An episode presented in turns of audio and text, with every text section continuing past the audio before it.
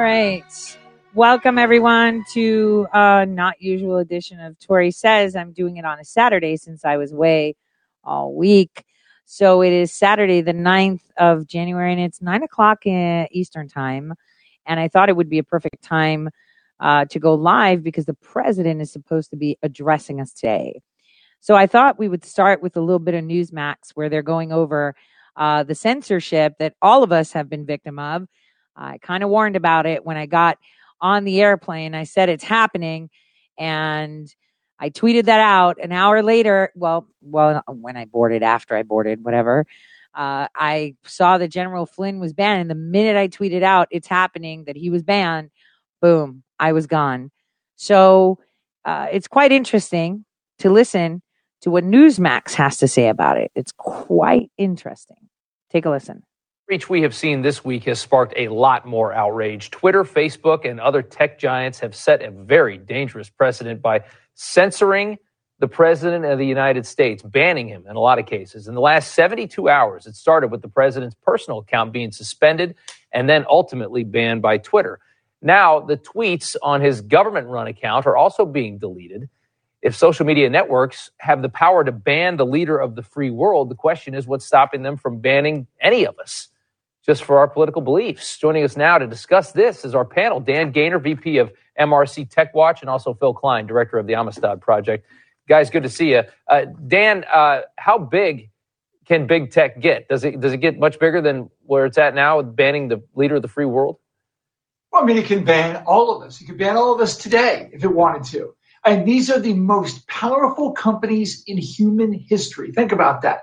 Uh, you know, the British East India Company famously conquered India, and they're more powerful. Facebook, 2.7 billion customers. Google controls search for 92% of the world. And so what they've decided collectively, and Twitter, of course, reaches all the influencers. They've decided collectively that conservative speech must be shut down. So they start with the president, but they've gone after several other prominent accounts. Uh, you know, some of the some prominent conservatives have shut down sort of in sympathy. But look who's still on the leader of Iran, who has called for the genocide of Israel, the, you know, the embassy of China, which both blamed the U.S. military for the COVID virus and then rationalizes genocide against the Uyghur Muslims. It's crazy. I, I was just telling Mark here during the break, I, I read a tweet today uh, that talked about all the different Antifa groups that are allowed to coordinate where they're going to go riot and try to burn down federal buildings. They're allowed to do that on Twitter. They're still there. They're still doing it. There was several examples in this tweet. I couldn't believe it. Um, we'll go to Phil now. Uh, Apple has just announced that they are banning Parler. And for people that don't know, uh, Parler was kind of the, the, the, safe haven for conservatives that wanted to get away from Twitter. Kind of a. Okay, I'm going to stop right there. So uh, I have Parler. I uh, got an account with Parler myself uh, just a couple days after they really launched. Uh, well, I think it was a couple weeks actually when they really launched. I was one of the first people to get Gab too, because um, I'm everywhere. you can't not find me. I'm somewhere. Um, I did mention that it's important that people sign up with Gab. I even said that on Parler. One, Parler is a little bit um, clicky for me. For me, knowing how much was invested in it, you would think that they'd be smarter than using AWS systems uh, to build their system on. And this is why, um, you know, a couple years ago when Andy Torba was building out Gab, this is like two, two and a half years ago, I uh, more than happily at that time when I was in a different place and time and was able to uh, donated some money um, and made sure to sign up. I think I think I signed up like three years ago, right? Um, so it's a really big deal um, because Gab owns their own uh, servers. Uh, hopefully, soon we'll be able to integrate for live video on Gab as well. That's something that I brought up uh, to Andy Torba's team. Uh, they have now put Gab TV. So soon, once I figure it out, I'll see how I can be uploading all my videos on Gab under my own channel there. Um, so Gab, the the thing is, Gab was one of the first ones that was built out um, and people started attacking it white supremacists this that that but the one thing that happened to them was apple and google had removed them from everywhere and so they created their interface to be so smooth that I have a DuckDuckGo app on my phone and I've uh, literally bookmarked the page. So it's kind of like I'm in an app, even though I'm not. So it's a lot more easier uh, to maneuver and go through things. And obviously, I'm not going to be uploading a video from my phone, um, but I'm still trying to figure out the kinks on uh, using to upload, um, uh, you know, photos and whatnot. But it's a lot easier to maneuver. It's gotten a lot of heavy traffic. They did pull it down, built out their servers, uh, you know, and Gab is the best platform right now, always has been um, for a good discourse. Uh, because, you know, people will be like, well, white supremacists and racist. Yeah, so that's what free speech is. It's disgusting. It's messy. It's ugly. You're to see shit you don't like. And that's the way life is. You can't like choose who's to be hanging around you. I was on the airplane and it was wheels, like we were going down the runway and this guy sat next to me and I was and I was on the telephone. I was like, shit, I just got banned too. Just as I'm just as I sent out that tweet about General Flynn retweeting that it's happening, uh, you know, I, I uttered it and he goes, So who cares? Maybe and he was like, Who got banned? And I was like, A lot of people. I just like uttered that. I didn't even want to start a conversation. I was just like, Wow, that was quick. It's two days ahead in schedule. They're really uh, damn, they're really upset. Remember, on on on the fifth, on the fifth, I had said, and on the sixth, I had tweeted out, why are they organizing if they won? After they supposedly won, they're still organizing for riots. Why are they organizing for riots if they won? Why was it that on the seventh, they were putting barricades? I had actually gone to dinner. Um, I was invited to go to dinner from uh, people from the Steinbart Media Group. I met a lot of the the the guys that were working with Austin. And once we came out of the restaurant and I was heading to my hotel, there were crews out in the street building fences, blocking in the treasury. And it's just like, why are they doing that? Like they won. Why are they barricading things? No one rioted today. No one marched today. What are they doing? And if you remember correctly, maybe it was a week or two ago, two weeks ago, I said they've got 25th Amendment ready and three different versions of impeachments. I told you that first. I think I told you that the Monday that I left in the morning, maybe the Friday. Uh, I reiterated it. Don't remember which one of those days, but I reiterated it. They have it already. So people need to understand that this is all planned. We know exactly what they were going to do and how they were going to do it. And many of you say, well, we lost. This isn't. No, it's not. This is how you wake up. Uh, you know, if you don't stick your finger in that socket and you're like dancing around the holes of the socket, you're going to still dance around there until you figure it out. So, President Trump won this election. And the fact that there are people okay with foreign interference in our nation's choice. The fact that your voice doesn't matter. The fact that they could just select, because it's not president elect, it's president select, right? They can select uh, the president that you should have, should terrify every single one of you. Because if we can't choose who leads us, if we can't choose who speaks for us, then we're no different than slaves. This is pure out dominance, totalitarianism, you name it, it's there. And we're Americans, you know, we're not like the Europeans that rolled over. Okay. The Europeans rolled over. They all rolled over. Some of them are making noise, but they have drones that are sending them home. People have to text message the government to ask to go to the store to buy food. Uh, you know, people are wearing masks as if their life depends on it. And it's like, let me tell you something. I spent the whole week in DC. I went to the to the event where our president spoke at the Ellipse and it was freezing cold. It was so cold, you guys, that when I got back to my hotel, I had like four hand warmers. I was rubbing hand warmers on my thighs and on my chest to stay warm. By the time I got into the hotel, I had crawled and I had to leave immediately. So it was so weird because I crawled under the covers with clothes on. I put a jacket on and I couldn't stop not being cold. So I was primed to get sick. Guess what? I wore no mask. I gave a lot of hugs out. I even shared waters with people. No coronavirus, virus. We talked about it. And I'm one of those in the vulnerable pop- population, right? So I'm just saying, probably because I don't get a flu shot. Just saying. But regardless, regardless, what we see now, right, from everything that has happened and transpired this week is that your voice doesn't matter and they will flex their muscles. What you also saw is exactly what I've been talking about for three years. There are going to be people, and I said this so many times like a broken record, that are going to ex- show you their true face and you will not believe it. You will not believe it. I told you, you know, Cruz, everyone's like, yay. And what did I say about Cruz? I said it. Whoa, there it is. Marsha Blackburn, whoop, said it. There it is. See, the, the thing is, is that when people are in there, okay, they change. They want a job. There are so many people right now we we as Americans cannot trust. It's ridiculous. We can't even arrest an Antifa agitator, right? And get him in jail for agitating and promoting things.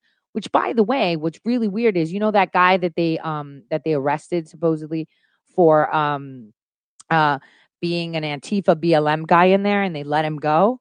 Well, you know what I noticed? Do you remember the shooting in Chaz, you guys? What about in Utah where all those patriots came out against the Second Amendment with guns? Do you guys remember that where someone was shot, right? And in Chaz where they were shot? You know what's really weird? That the same guy that took the video footage of Babbitt being shot from start to finish was the same guy that took the video footage from start to finish of the shooting in Utah and the one in Chaz. Tell me, what are the odds? How is that a coincidence? Like, this is where we need to be focusing on. How is it that this guy gets around when he was crying like a vagina on his YouTube that he lost his job? Who's paying him to to hop around the nation following these riots and just happening to be right where people are going to get shot from start to finish? From start to finish. The same guy. The same guy that makes these really funny funny videos showing people how to get armed and dress up in battle gear and how the police and Nazis will stay away from you if you hold guns. He was in there with all the, uh, you know, Trump supporters in the Capitol, agitating them, telling them to push the door down and, you know, inching on and pushing along with other agitators that were infiltrating. Ooh, break it down with a tire iron. First of all, what we saw were millions of Americans gathered in the Capitol with children. They were families, right? They didn't have hammers and bats and tire irons, but there were, were a few that did. So the question is who brought those few that did? Who created that event? Because I could tell you one thing the president of the United States didn't organize that event. The March for Trump movement did not organize that event. America for First did not organize the Capitol event. Do you know who organized the Capitol event? Ali freaking Abdul Razak Akbar. Now, for many people, they're like, oh, you're just salty because he was talking smack about you, Millie Berge. Nope. I've been talking smack about him since 2018 when I saw him circling my friend Laura Loomer, and he had a lot to say. And I was very, very careful on how I would word it because a lot of people that have clout think they're bigger than others, they're invincible. I'll tell you how this goes. Every single time this guy has entered any operation, Scammy Davis has taken down whatever campaign he's working for. This guy, it's not about who you know, it's who you blow. There's a whole freaking book on Amazon that when I got back from DC was waiting for me on my kitchen counter where it tells the whole story of who Ali Abdul Razak Akbar is. This guy pre- hijacked the Stop the Steal, told everyone he created the movement when he didn't, right? It was Amy Kremer and America for, um, and, and it was Women for America First that did this, not him. He created a website. I was telling people, yo, he's hijacking the movement. No one would listen. But the minute I saw that he was self profiting by telling people, give me money for Cash App and stuff, and So that way I can go and stop the steal. Like, what are you going to do? Guys, he was standing right behind me, so pissed that I was in the same area because he was scared. He knew exactly what I was doing. I was watching everything he was doing. That guy is short and he could snap like a twig over my knee. I don't know why anybody fears calling Scammy Davis out, first of all. Secondly, he's a convicted fraudster. He blackmailed Karl Rove with their own intimate sex tapes. Okay. And he's got other little boy toys, you know, like the guy that like funded part of that movie that he did. He's blackmailing some other dude that did the movie that he did, you know, so that he could get some clout. This is how he works. It's not who you know, it's who you blow. And so what he tried to do was make sure the president saw him. What he tried to do was embed himself in the movement. Like he tells his listeners, the president listens to me. I'm with the president. I do this. Dude, you don't even know what the president looks like. You got a photo op and that's about it. You don't even know what goes on in the administration. You don't know how the administration works. You have no idea how real world things work. It's just in your imagination of what you make money. Now, I was able to track the money down. So I know who funded him, and that story is going to be coming out this week. I know who funded him. I know how he did it and how he brought them on. And it turns out he got into bed with some, you know, contract psyopers, uh, they're, they're contractors. But that's going to be a story for next week because it's currently, uh, let's just say we've got eyes. But there's so much that all of you in the Telegram group were able to help me while I was mobile to gather information before it was deleted to make sure that we can protect our president and our republic because this guy literally was in there to do just that. And that was to destroy our movement, to make us look bad. There is video and audio of him saying so. And you know what he did? He went to Georgia and did a dry run. He walked into the Capitol in Georgia and said, let's burn this shit down. This is not a joke. This guy infiltrated and he will be outed. So that is all I'm going to say on that. I'm not going to talk about the events that transpired. I'm not going to talk, not yet. That'll be next week. For now, I want to wait for our president to come on and tell you guys just exactly what to expect. Now, um, why is he on Newsmax? Hold on. Can we just listen to what this clown has to say? Just give me a second. I'm sorry. I really have to listen to this. They, they, they would have some kind of resistance. And I think what we thought was that, you know, uh, we would make an effort to encourage them to turn around uh, or to fight back and maybe uh, produce an opening so that some of us could leave. Just about that time, I had reached down to knock a piece of wood off of the stick that I had. I was standing right in front of the glass on the door. As soon as I bent over, so as I started raising up, I heard pop, pop, pop, and I looked up and the glass was just shattering in the window. And then someone yelled, shots fired, shots fired. And uh, that's when it got super real. And so everybody just kind of hit the deck. And then, you know, that's when the Capitol Police on the other side decided, hey, it's worth the risk of leaving through the speaker's lobby and taking our chances on an unsecured route and getting everybody out of here versus staying right. in here because it was pretty obvious at that point. It looked like they were fixing to come into the uh, floor of the house. So they did. They got us out of there. We evacuated, and it was just it, it was that is. insane. Yeah, it is insane. You know what's insane? If I'm a representative of my constituents, I don't want to feel like I'm scared of them. I want them to love me. I want them to think that, you know, they made the right choice for voting for me and they will walk me through and protect me if I'm walking through a crowd of hostiles, not be scared for my life. That's what you should be feeling all these senators and Congress people that have been elected are scared shitless because it's not going to be safe for them to walk out on the streets. Because all of us are nice and level headed. It only takes one straw to break the camel's back, one drop to overfill that cup.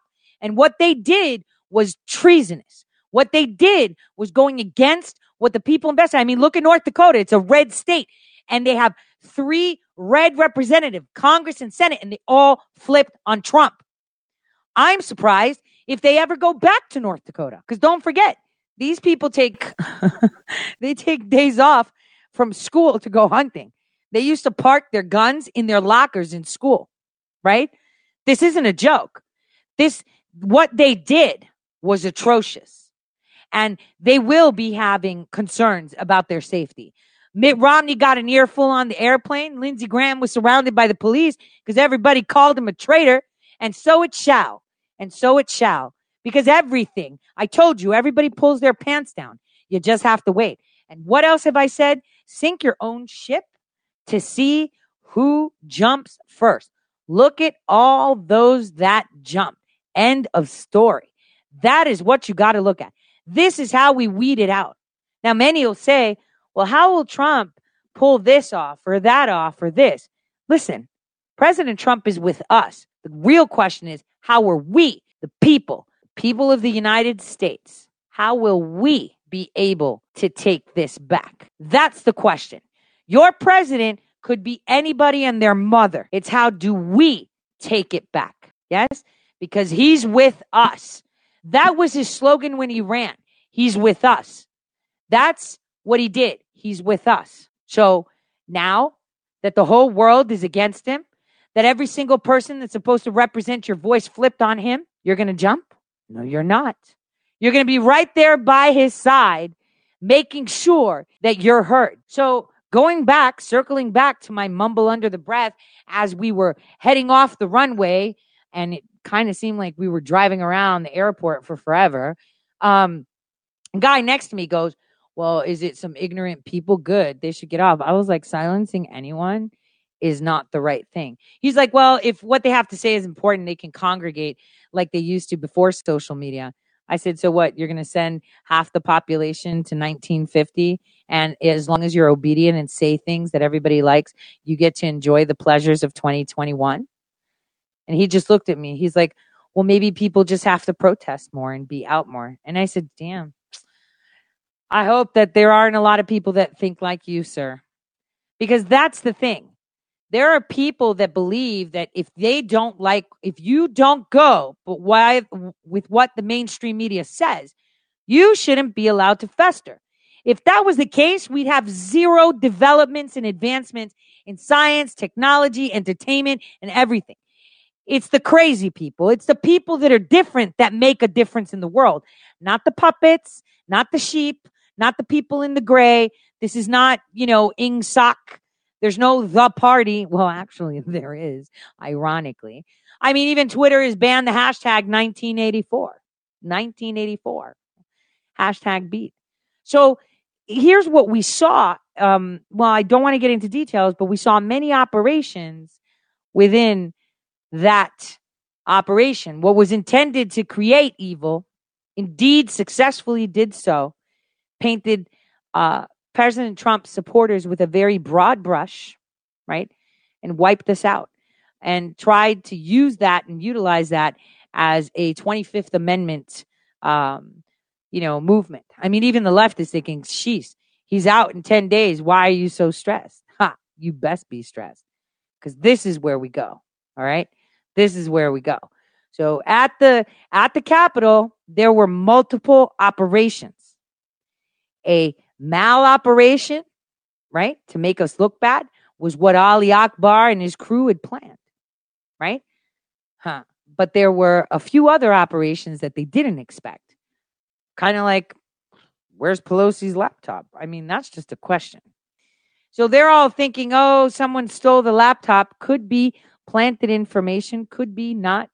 No, I'm going to tell you it's not. I'm going to tell you that, yep, she's got to be stressing. And I'm also going to tell you that we're no longer this corporation. Do you know that in 1933, the inauguration changed to January when we became a corporation? Right. Normally, you're inaugurated March 4th. If you Google it, that's the date. Now, if you remember the time of the inauguration, March 4th, that happened during Lincoln's time, he had won the election. The inauguration was supposed to happen on March 4th but people were fighting him and telling him he's not president, that they had their own president select, remember? But he still won because there are many things that can be done by the people. And having two presidents, I mean, we have it in Venezuela right now, right? We have it in all those countries that I showed you. It's all good. The question is, how do we take it while the iron is hot? Well, you're going to see on Monday. It's going to be boom, kadoom, kadoom, kadoom. One after another, four hits, boom. Now, many will say, if the Senate and the Congress have flipped, what do we do? Don't worry about it. Don't worry about it. We got this. Let them, let them think they won because that's how hard. Oh, I can't. I don't want to even look at that face right now. Excuse me. Let's just block that out. I'll just be looking back and forth. So, um, don't let anyone ever tell you that you're the underdog. You own this nation. Your voice must be heard. And if the people that are in office do not take your word and amplify it like they should, you use every method we have to remove them from that position. Now, there are many people that are saying, well, you know, we can't. We have to wait till they get primaried and stop. Stop. Every single state has a constitution, and that state spells out how you can recall slash impeach whoever. If your state does not have such a clause, then you can sure as hell make one up. All you need is a certain amount of signatures. So this week, I will be compiling with my counterpart a list and I will create it on a shareable document for every state that'll tell you exactly how many signatures you need to either impeach or recall your senator or congressperson. I will also advise you on the procedure of doing so because then you will have to have emergency elections. Best bet is is that you already have a candidate in mind. So for all of you that are in these Tore says chat groups that we have for different states, please feel free. We don't even need a party. We are our own party, our own party. And what we can do is we can fund within ourselves. Remember, this is the digital age.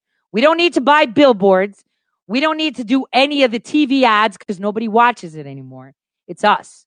We're the news. We control the content, not them.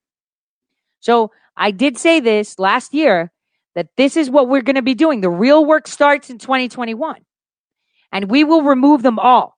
They will hear us roar, whether they like it or not. And in the meantime, our president will be gutting the swamp like no other. While many of you are pessimistic, he should have done it already. He should have moved along with it. Yada, yada, yada. I'm here to tell you, no, he shouldn't. He did it exactly the way he should because none of you would be able to see it. Because, like I told you, in 2024, all of you would have been walking blindly off the cliff and dropping your vote for people like Cruz, right? Am I wrong? Because I know a lot of you have posted in the chats because I see everything. Oh, I'm going to vote for Ted Cruz when he runs in 2024. And I've been saying he looks like he wears a human suit and he is itchy in it. Nope. You don't want that. I think Lindsey Graham's great. nope. Totally not great.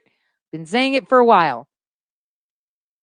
So, what we need is new blood, right? We need actual people. We need people that won't like Kevin Cramer, who said, Well, the people elected me and I will choose what my conscience, nobody gives a shit what your conscience is. You're the person that represents us.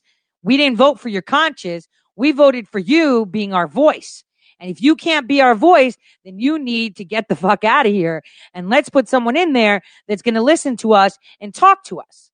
See, I, I, I still, you know, many people are like, I feel sorry for this senator and that. I don't. If I was your congresswoman or if I was your senator, I wouldn't have to worry about stepping outside and my constituent wanting to take me out or talk, talk down to me or attack me because I would be doing what the people want. Okay. So I'd have nothing to fear. The only reason they're scared is because they know what they did was betrayal. They know what they did was wrong. Why should you be scared if you did nothing wrong? You see, this is what we're seeing. So as as as we sit and we uh, and we ponder on what ifs and whatever whatever, I could tell you that there's a lot coming. So while we wait for the president to come on, and I'll keep an eye on that, I wanted to share a little infographics video. And the reason I wanted to share this was because I wanted you to understand what actually game theory is. Because then you'll realize the past four years and what I've been trying to tell you was kind of like a counter game theory. Mm-hmm. There's no such statement. I'm just making up the word. But something that in government terms we'd call a counter intelligence operation. And this is to counter an intelligence operation against the people.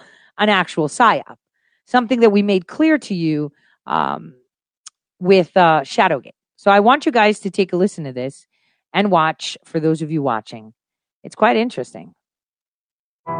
Game theory as we know it today came about in part because of one man's interest in poker. This man was not just your average man on the street, he was a mathematician, physicist, and computer scientist named John von Neumann.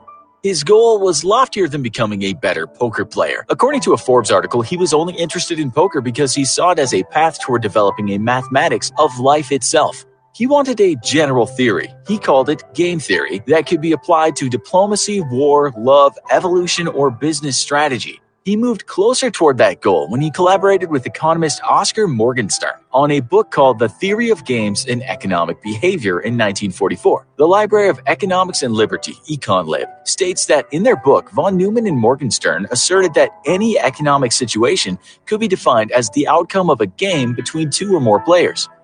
What is a game according to game theory? Yale economics professor Ben Polak notes a game has three basic components players, strategies, and payoffs. As we just mentioned, game theory applies to games involving two or more players. In a game, players share common knowledge of the rules, available strategies, and possible payoffs of the game. However, it's not always the case that players have perfect knowledge of these elements of a game. Strategies are the actions that players take in a game. Strategy is at the heart of game theory. Forbes describes the theory presented in A Theory of Games and Economic Behavior as the mathematical modeling of a strategic interaction between rational adversaries, where each side's actions would depend on what the other side would do. The concept of strategic interdependence, the actions of one player influencing the actions of other players, is one important aspect of von Neumann's version of game theory that's still relevant today. And then there are payoffs, which one source describes as the outcome of the strategy applied by the player. Payoffs could be a wide range of things depending on the game. It could be profits, a peace treaty, or getting a great deal on a car. One limitation of von Neumann's version of game theory is that it focused on finding optimal strategies for one type of game called a zero sum game. In a zero sum game, one player's loss is the other player's gain, according to Forbes. Another source notes that players can neither increase nor decrease the available resources in zero sum games. Critics have noted that life is not often as simple as a zero sum game. More complicated game scenarios are possible in the real world. For example, players can do things like find more resources or form coalitions that increase the gains of several players. Game theory has evolved to analyze a wider range of games, such as combinatorial games and differential games. But we have to look at only one a classic example of a game often studied in game theory is called the prisoner's dilemma. Different versions of this game are available on the internet. This version is from the Fundamental Finance website. There are two prisoners, Jack and Tom, who have just been captured for robbing a bank. The police don't have enough evidence to convict them, but know that they've committed a crime. They put Jack and Tom in separate interrogation rooms and lay out the consequences. If both Jack and Tom confess, they will each get 10 years in prison. If one confesses and the other doesn't, the one who confessed will go free and the other will spend 20 years in prison. If neither person confesses, they will both get five years for a different crime they were wanted for. The prisoner's dilemma contains the basic elements of a game. The two players are Jack and Tom. There are two strategies available to them confess or don't confess. The payoffs of the game range from going free to serving 5, 10, or 20 years in prison. So I want you guys to think of this. This isn't a game but they think it's a game. And damn, is game over for them because we already knew. See, mathematics, that's something that I like predictive analytics predicts. This is a form of predictive analytics. How one would respond, here are the outcomes that you get. So think of it. If those two, that that prisoner scenario, right? You have two options, you pick, you go, you get maximum penalties, medium penalties, no penalties, completely unfair, even if we don't have evidence. We're still going to get our way regardless. So these are the options that they tell you you have. So you've got to pick a side. This is the mistake when they're teaching game theory that they use this notion because in this notion, some the party that's issuing the game always wins in the end. That's not true. Because the one thing that I've said from the first time that I've ever come on air is you never treat human interaction or humans as absolute values because that's where you fail. And this is why this uh, primitive uh, game theory, which is more like basic blocks, right? uh, just generalization, but not actual, doesn't play with math. Math is a language. And uh, today I'm going to introduce you guys to the Ouroboros code. Um, I thought I could introduce you to that because I want you to start thinking of that. I want you to start thinking of the strategies that they have used against you, these multiple operations slash strategies slash game theories on you. Because for the past all your life, for those of you that are old enough to be listening to me, definitely all your life. For those of you that are over the age of 40, mm, you were still hijacked. Okay. You got to be about 80 to not have been hijacked. Okay. So, all of you have had every facet of your life hijacked, where they have given you ultimatums like this, where you believe that if you follow the rules and follow what they say, you will have a better outcome, a more minimal uh, punishment, or something like that. There's always something. If you have the best backsplash, you're going to have the nicest kitchen. Everyone's going to love you. You're going to be hosting parties. If you have that handbag, your friends are going to be jealous, or it'll last longer, or these shoes, or anything. This music, if you listen to it, that's that. If you have this, oh, if you're not on Twitter, you're nobody. If you're not verified, you're nobody. If you don't have more than 10,000 followers, you're nobody. All these things that they're throwing at you.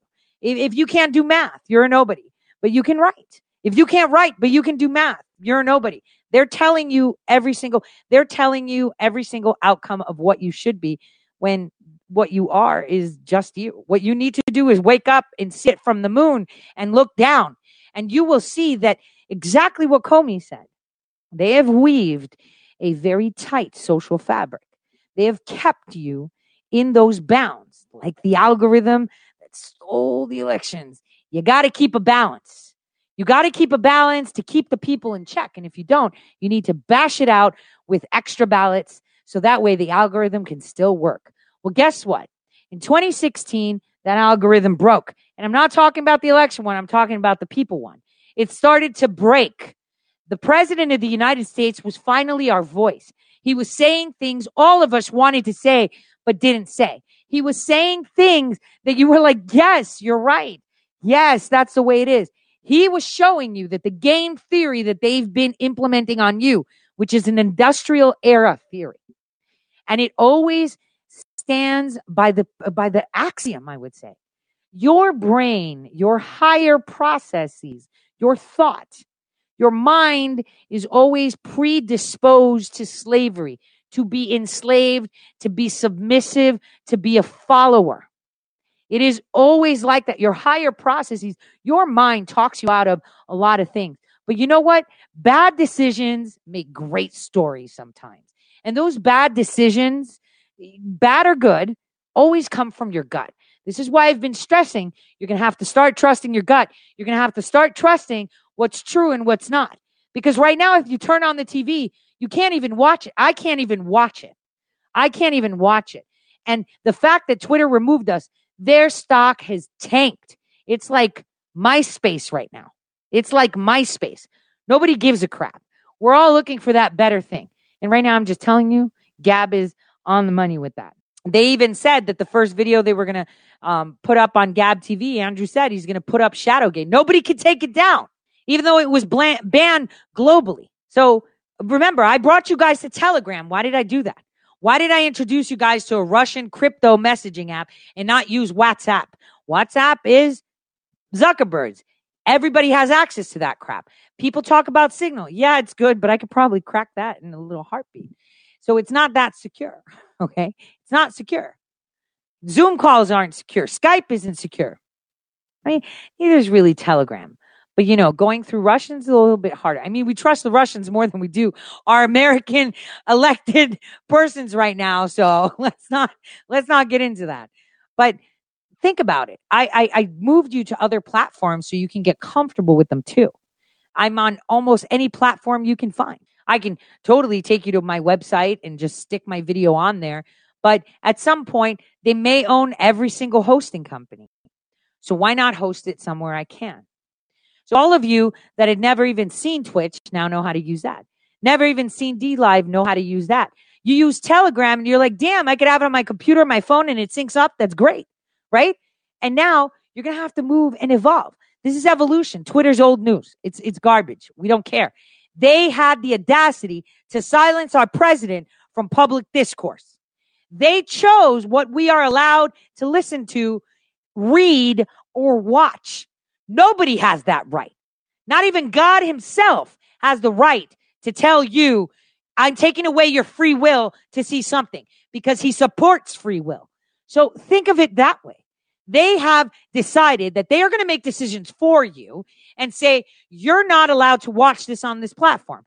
Well, if that's the case, fuck your platform. You could take it and stick it up your ass because we're smarter than that.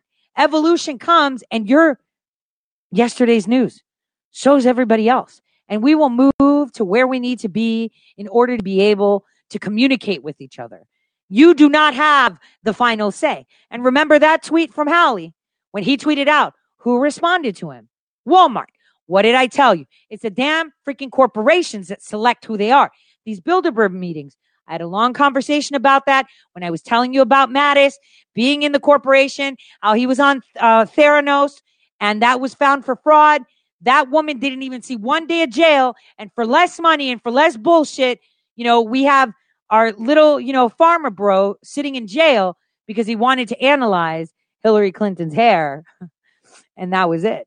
This is how they work. No, I'm sorry. This is the United States of America. There's no two tier justice. You will be held to the same standard. You may not like it, but it will happen. Your game theory sucks. But anyway, it's important for us to continue to listen to what game theory is. Because while you're listening to their nice, short, very rounded explanation, I want you to apply it to everything that has happened this week and tell me you don't see what they have done to us. Tell me you don't see how every single news media outlet is telling you what's true and what's false. Remember when WikiLeaks came out? What did CNN tell you? It's illegal to read the WikiLeaks emails. If you need to know what's true, you need to come to us. It's like, I'm sorry, who died and made you hall monitor? Uh, excuse me? No. I have eyes, I have ears, I have a brain, and I can comprehend as I wish. I don't need someone like Fredo to explain shit to me. Fredo can't even tie a shoe. Well, he probably can, but maybe he doesn't do a bow. As fundamental finance explains, it's easier to see and compare these outcomes or payoffs if they're put into a matrix. Since Tom's strategies are listed in rows, or the x axis, his payoffs are listed first. Jack's payoffs are listed second because his strategies are in columns or on the y axis. C means confess and NC means not confess. This matrix is called normal form in game theory. Moves are simultaneous, which means that neither player knows the other's decisions and decisions are made at the same time. In this example, both prisoners are in separate rooms and won't be let out until they have both made their decisions. One common solution to simultaneous games is known as a dominant strategy. Fundamental finance defines it as the strategy that has the best payoff no matter what the other player chooses. Tom does not know if Jack will confess or not. He takes a look at both options. If Jack confesses and Tom does not, Tom will get 20 years in prison. If both Jack and Tom confess, Tom will only get 10 years. If Jack does not confess and Tom does, Tom will go free. The best strategy for Tom is to confess because it leads to the best payoff regardless of Jack's actions. Confessing will cause Tom to either go free or serve less prison time than if he did not confess. Jack is in the same situation and has the same option as Tom. As a result, the best strategy for Jack is to also confess because it leads to the same best payoffs that Tom will get. One economics website states that a dominant strategy equilibrium is reached when each player chooses their own dominant strategy.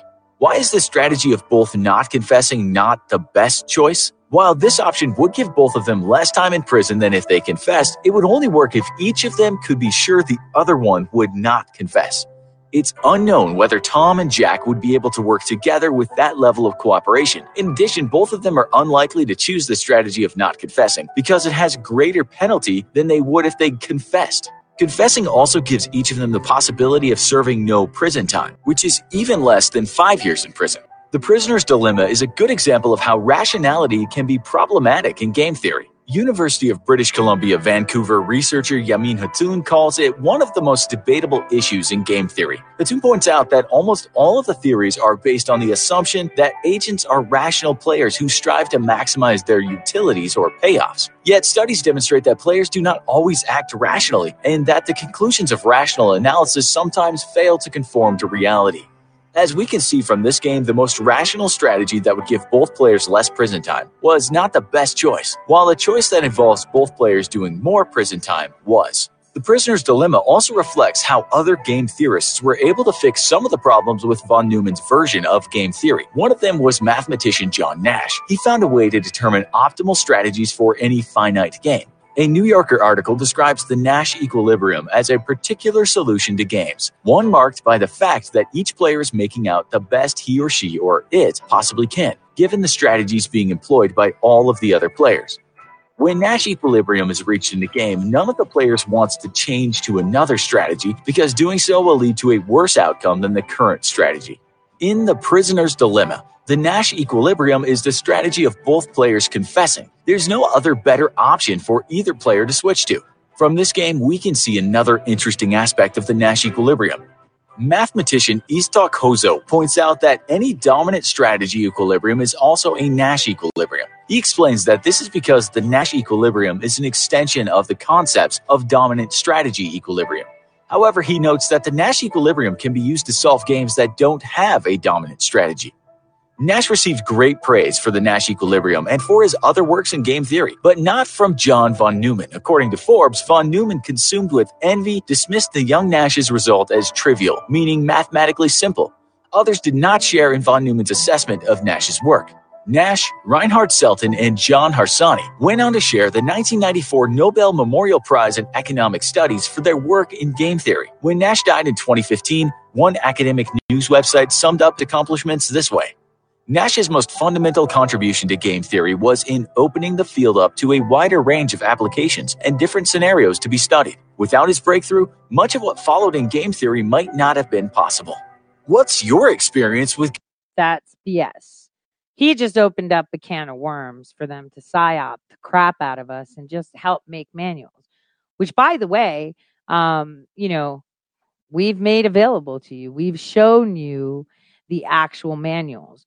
We've shown you how they work. We've shown you how they hijack you. We've we've we've shown you. And uh, you know, we can only do so much. You can only show someone so many times before you're just like, what else can I do? I can't spoon feed you because it doesn't matter. You have to learn. So I wanted to share with you. Uh, Patrick Byrne tweeted out, and he needs to get on Gab like real quick. Um, the transcript is here, um, and I can play the video for you if you like. Um, I, I, will play the video for you, actually. Um, it's quite interesting. It's the actual, um, uh, uh, counsel testifying under oath about the interference in the 2020 election. I'll actually, um, I'll actually read it off to you because it's a, it's um following affidavit of facts as conveyed in several His meetings. his English is a little bit off, but I will I will let you listen to it, and then what I'll do is I'll um I'll uh, get the transcript up for you. How's that? So I want you guys to. This is just from a few hours ago. Um, here we go. Professor Alfio D'Urso, lawyer of Via Vittorio Emanuele Catania, do hereby provide the following affidavit of facts as conveyed in several meetings with the high-level Army Security Services official. Arturo Delia, former head of the IT department of Leonardo Spa, has been charged by the public prosecutor of Naples for technology, data manipulation, and implantation of viruses in the main computers of Leonardo Spa in December 2020. Under instruction and direction of U.S. persons working from the U.S. Embassy in Rome, undertook the operation to switch data from the U.S. election of 3rd November 2020 from significant margin of victory from Donald Trump to Joe Biden in a number of states where Joe Biden was losing the vote totals. Defendant states that he was working in Pescara facility of Leonardo Spa and utilized military-grade cyber warfare encryption capabilities to transmit switched votes via military satellite of Fucino Tower to Frankfurt, Germany. The defendant swears that the data in some cases may have been switched to represent more than total voters registered. The defendant states he is willing to testify to all individuals and entities involved in the switching of votes from Donald Trump to Joe Biden when he shall be in total protection from himself and his family. Defendant states he has secured in an undisclosed location the backup of the original data and data switched upon instruction to provide evidence at court in this matter. I hereby declare and swear the above states facts have been stated in my presence. So, direct quote under the distraction, uh, under the instruction, not distraction, dude, and direction of U.S. persons working from U.S. Embassy in Rome, undertook the operation to switch data from the U.S. election from November 3rd, 2020, from significant margin of victory for Donald Trump to Joe Biden. In a number of states where Joe Biden was losing the vote totals. Defendant states that he was working in a facility of Leonardo SPA, that's uh, kind of like LLC, right? Um, but the Italian version. And utilize military military grade cyber warfare encryption capabilities to transmit and switch votes via military satellite from blah blah tower in Frankfurt, Germany, probably the one that we built. Uh, the defendant swears that the data, uh, in some cases, may have been switched to represent more than the total voters, uh, you know, available. The defendant states that he is willing to testify all individuals and entities involved, the switching of votes from Donald Trump to Joe Biden, where he shall be in total protection from himself and his family. Defendant states he secured uh, in an undisclosed, he is secured in an undisclosed location. The makeup of the original data and data switched upon instruction to provide as evidence in a court of this matter, I hereby declare and swear the above stated facts have been stated in my presence. And this is a pretty credible guy. Um, he's a professor. Uh, he's in the Supreme Court of Italy. Uh, he is part of the EU Banking Credit Foundation and um, uh, Dresdner. Remember where I said I had done my um, Dresdner Kleinwort Wasserstein Bank Securities and Max Planck so Institute. So this guy isn't like your everyday Joe. He's not like just some lawyer, right? He's a, a, a very well established person. Now, what's funny is with Italy is, if you guys noticed, the one thing I did for my iHeart thing was to put this as my picture. And voila, I see a tweet from We Rise, We Have Risen, and I want to take you to that. Um, is this being shared or no? No, it's not. Let me share it with you because it's quite interesting. Because something happened today. You know, when this came out, something crazy happened. Something insane happened. And you want to know what it is? Vatican went pitch black. It's dark. Hold on. Let me take you there. But it's all coincidence, of course. I mean, this is just a conspiracy theory. It just happened. So let's uh, take a look at what was going on. So here it is. It's all dark, dark, dark. Oh, look, it's all light, light, light. And then, oh, what, what's going on? What happened? Wait, everybody, let's go. Wait, the lights are going out. What's happening? No, the lights are on. What's happening? Let's see. Let me see if you can see. You can't. Hold on. So it was showing the lights. They cut out as they were walking out. Hold on, let me get back to the video and boom. Vatican is pitch black. It's super dark. It's just, a coincidence, though, of course. Just a coincidence. It's nighttime, but it's pitch black, no lights on. Now, any of you that have been to Rome have seen the Vatican. It's pretty interesting, right? So wait, hold on. Let me um share this uh. So they're they're like walking out and they have some support lights and and they they leave and what's going on here and now it's all Dark, dark, dark, dark, dark, dark, dark, dark, dark, dark, dark, dark. It's just dark. It's just there, pretty much. Just pitch black. No lights. What happened? The Vatican, the whole Vatican, which is its own country, you got to get your passport stamped when you go there, is out. Now, it's almost as if someone knew that. it's like kind of like it was happening. The purge was happening. Even on Parler, and you know what? I should share that. Let me show you guys my Parler. Let me see if I could get on and share it with you so you can see it. Just so for those of you that have never seen Parler too, because there's a lot of you that like don't venture out on different ones. Um, I'm not verified on Parler. Um, hold on, let me see if I can go to my profile and show it to you. All right, let me let me see. Let me sharing this. Okay, here we go. So this is my um Parler account. Um as you could see, I joined on December 12th, 2018. Um I did say, oh, the CIA changed their website.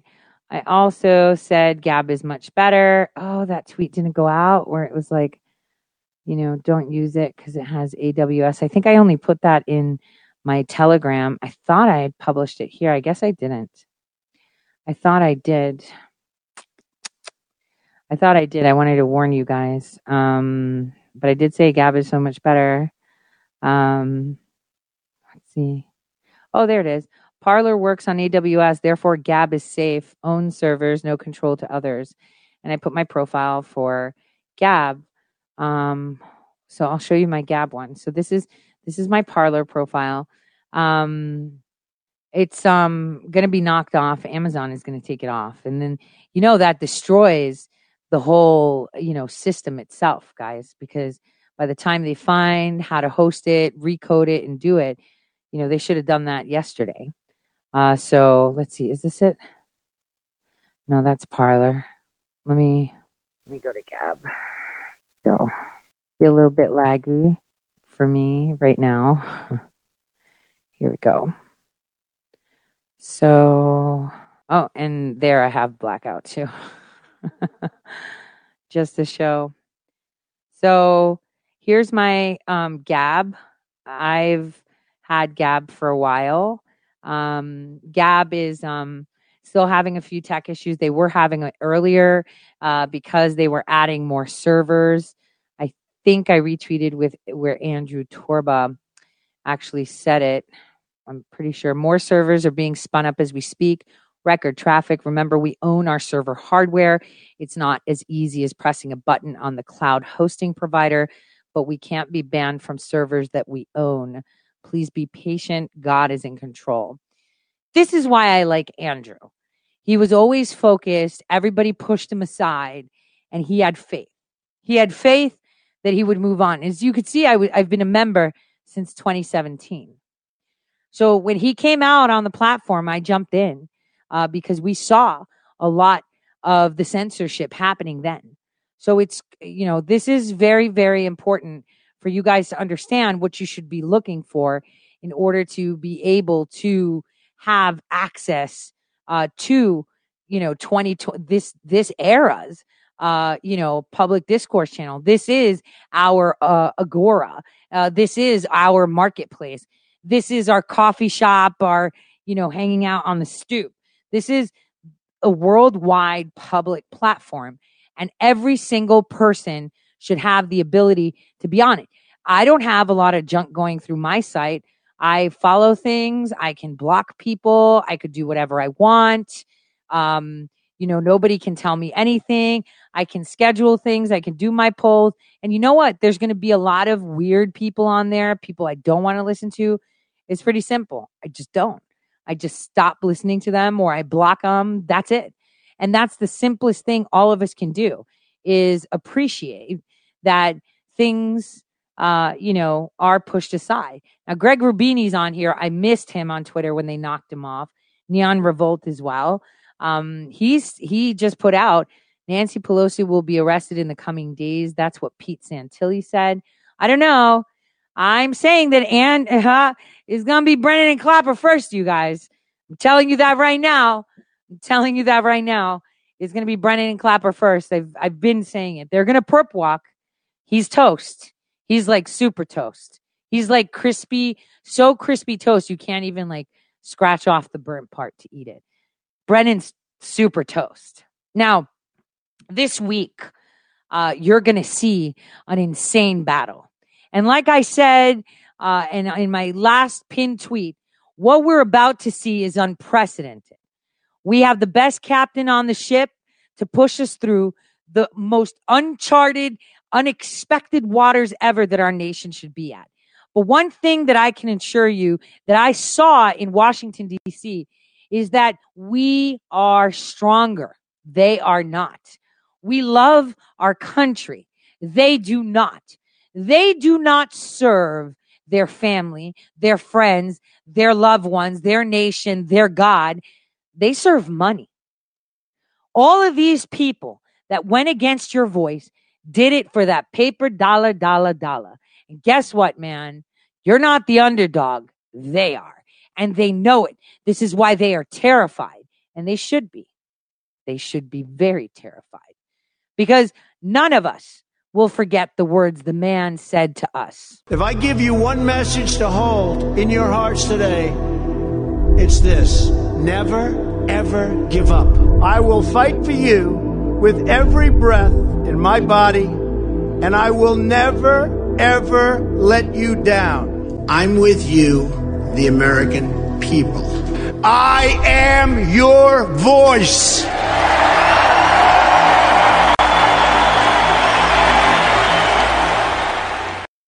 Right. So, you know, how could we abandon a man who has been nothing but our voice, nothing but standing with us, and surrounded by snakes? And, you know, a lot of people that I've come in contact with, you know, I've worked for many administrations, and all of them were corrupt.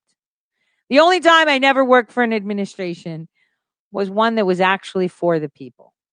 I always worked within administrations that loathed people, that treated people as if they were there to cater them, not the other way around.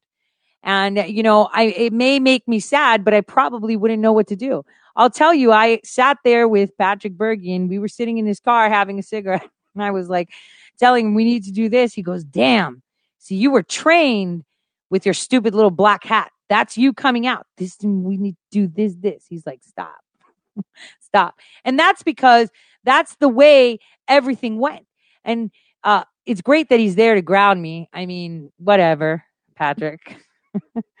but what we are seeing is you guys having a a full visual of exactly what has been governing you for years, how they have been treating you, how they have been working against you, and you are now seeing it with your own eyes, which is incredible. I mean, it's one of the hardest pills to swallow, I'll tell you that to know that you've been duped by the very people you put in power. And they have allowed them to have power. The fact that there were people that are in elected office that were cheering that the president of the United States is not allowed to be on a social media platform tells you everything you need to know. Everything. They are disgusting. They will stop at nothing to maintain the power that they've had so long. But guess what? They messed up. They messed up because they thought that you were so far gone that there was no way that you would wake up. So I thought today I could share with you the last, uh, you know, few minutes of a show that I did in 2018. And uh, I want you guys to listen to it and see what I told you in 2018. Let me see what the what the date was. The date was December 14th, 2018. Take a listen. You think he didn't know that McCabe set Flynn up? Are you kidding? You think he didn't know? Because if you think he didn't know, you have no idea who President Trump is.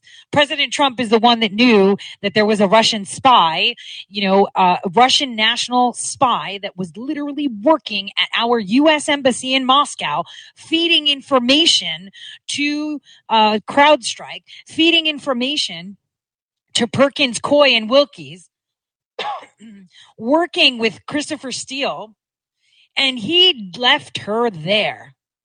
He left her there in 2017 when he took office. He had already known about it. there's documentation that he was briefed about it. And then, you know, when uh it was the Guardian that first reported, you know, that she was arrested and they reported not not arrested that she was fired and they don't know what happened kind of thing. And they didn't name her. They found out she was fired and reported it at the beginning of August of 2018 when she was fired and detained and questioned not by only by US authorities but Russian authorities. We're waiting on Putin for that stuff. Uh, in 2017, and on the heels of that, the U.S. ambassador, disgraced John Tefft, was fired, you know, from his position and, uh, you know, did a salty op-ed at the Moscow Times. I mean, come on, he's he's he's a year ahead of them because you know when he took office, that was the calm before the storm. And this here that that that we're seeing right now, we're not in in the eye of it yet. The eye is coming up. The eye is where it's going to be like, eh, there's not much news to talk about. You know, the minute you see a placid, you know, just really calm, you know, no big deal, no drama, no hitting, and it's all rubbish stuff like so and so did this. And look, Beyonce was dancing at this, you know. When you start seeing news like that become part of the news cycle that are nothing burgers, that's when you know the storm is here and it has landed. And it has already almost done because we're in the eye of it. The storm is here. It's been here. It's been here since 2018 uh, where it landed. See, this is where it's gearing up. It's like those hurricanes that come in and, you know, the feet of it just start pounding on our shores until it climbs onto the land. This is where it's at. It's in the Gulf right now. We're in the Gulf of the deep state and we're smacking them. I haven't come in full force yet because it's not time yet. We need to gear up speed, you know, increase that category of a whoop ass that's coming out. Whoops. That's exactly what we're waiting for. This is exactly the genius that we put in there. And when he says, I'm a stable, ge-, he totally is. Because people don't realize just how many steps ahead this man is. See, Peter Strzok didn't realize it either, who was special agent, but he was also the section chief of counter espionage. He was also cleared to work with the CIA. He, his dad, the guys, let's just take it from the top in regards to this whole Russia thing and the email thing. How did we go from the emails that were opening up, you know, the investigation from Uranium One, right? It's led to these emails and the servers and Benghazi and Secretary of State, and then further going on. And now it's rolled over to we've concluded that the emails have to do with Russia too. Can you guys just see how this narrative has kind of like flowed and now it's all about Russia? And these emails, you know, are are a byproduct of Russia when her emails in the beginning were investigated because of Russia right? That's why they were investigating her communications and her finances because of Russia, because of Uranium One. But can you see now how the mainstream media and the deep state has created this narrative where you're like, Russia stole her emails. And so this email problem that we have is because of Russia. It's like half truth, right?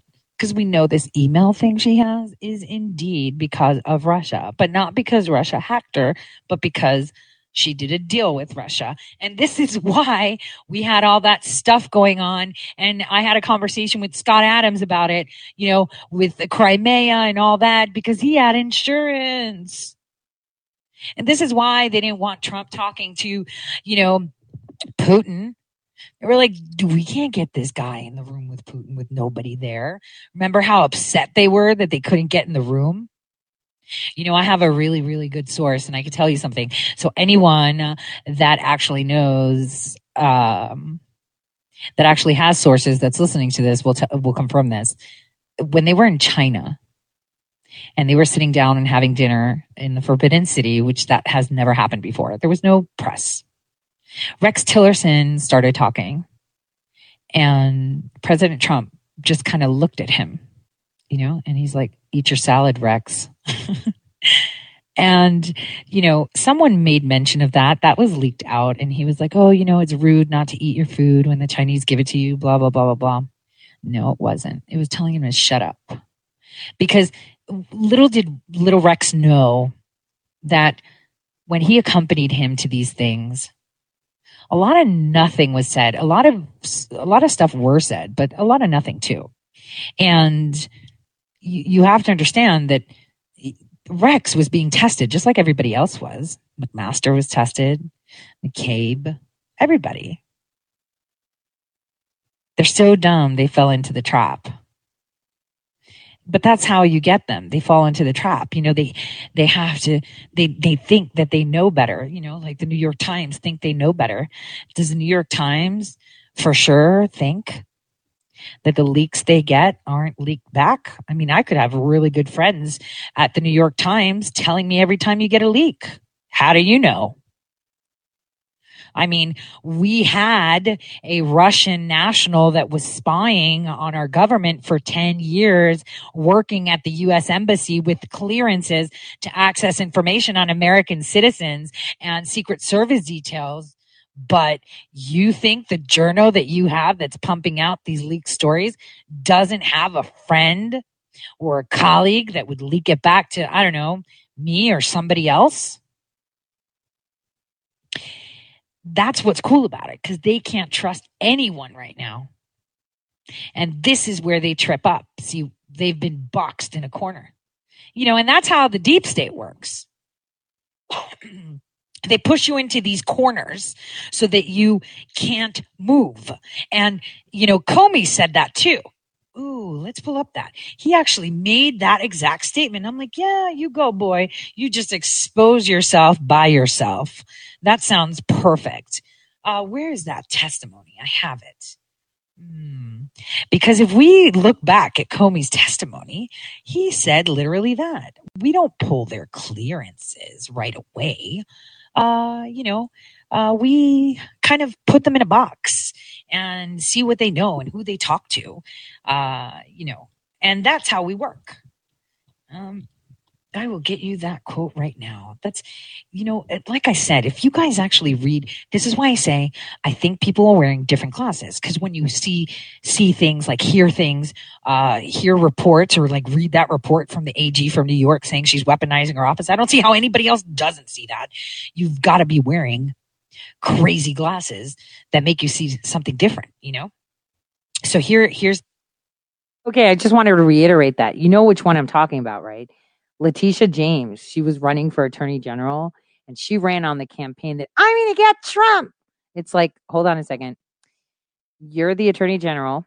You're running for attorney general for the state of New York, and you are running campaigning that you're going to weaponize your office to get at the president of the United States. What? And when that was being said, nobody was talking about it. And I'm sure, you know, more than half of you didn't even know she said that. And, uh, you know, 75% of, and the rest of you, the rest of the 50% that knew about it, only 10% of you were actually miffed about it and said, what, that, that's not right. She shouldn't even be allowed to run. But nobody was really talking about it. It's like, um, hello. Um, how does someone run like that? here's the question from Cummings. In your experience at the FBI, when the FBI learned that an individual who had an active security clearance might be a risk to our national security, did the FBI follow the standard procedure I described and suspend that individual's security clearance pending investigation? Comey says, well, obviously I can't comment on the particulars of the Flynn case. Cummings, right. Comey. But in general, would that be no, go ahead. A normal response would be to suspend their clearance. But there may be operational reasons why you wouldn't do that. Say you have somebody inside the FBI you might think is a spy. You don't want to alert them to the fact that you're on to them. Suspending their clearance might alert them that you're on to them. So you might instead just try to put them in a bit of a box and restrict the information uh, there without them knowing. Hmm. So you know, uh, bottom line is he continues to say, would a suspension of clearance be significant there, assuming you don't have that history you just stated? He said, well, if we had someone in the FBI that we thought might be working with a foreign power, for a foreign power, you want to stop the damage. And so that's why the normal practice, absent ab- operational concerns, would be to stop the damage by cutting off their access to information that they might give to the adversary. So basically, if you don't want, if you don't care about discovering their methods, remember I said the whole point is not being made as a spy, is people figuring out your methods or what you're doing or what Comey calls operational concerns, right? They, they want to know how you're working. So that's the only time that they'll pull your clearance is that they already know your methods, so they don't need to find out. Speaking of pulling clearances, on January 6th, the chief of staff of Vice President Pence was barred from entering the White House. Now, I can find my episode from 2018 and 2019 where I told you guys about Pence. And I've said it before. I always uh, have faith. I always pray for those that are lost. I have love for every single person, even the most damaged. And boy, does God know that I struggle with that as a person.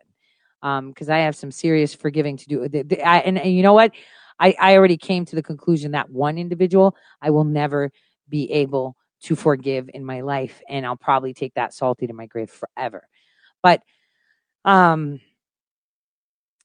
I always, you know, had hope that some form of redemption could come because when you see so much good, so much light, and you know that if you do not bend down and beg for forgiveness, if you do not try to do the good, it won't be the fattest lamb you get slaughtered to eat. You'll be the one on the chopping block. And see, I always hold out for that. And I always hope for that. Always. I always do.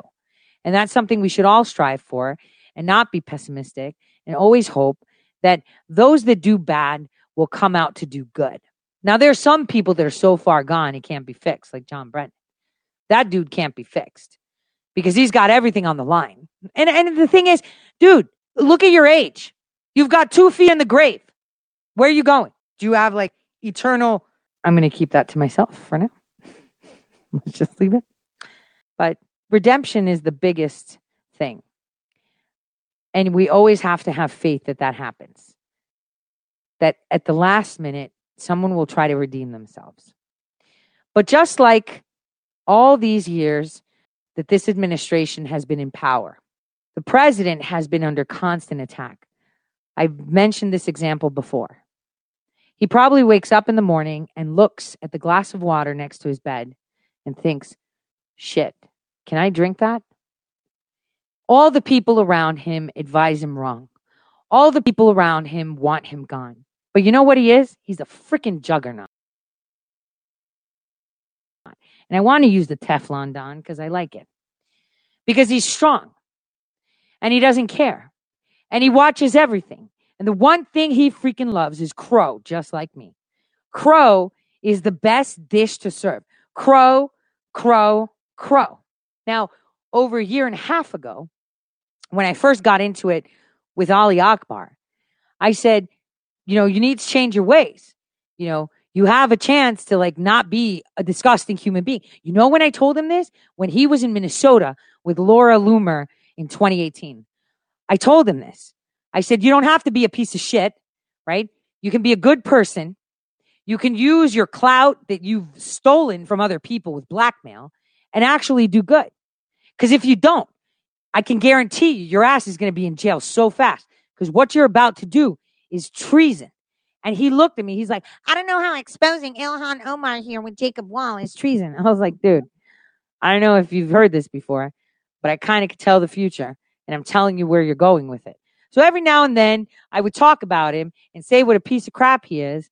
And I would sit there and tell the world what a piece of crap he is and how they shouldn't listen to his rubbish because he's going to do things that nobody wants him to do.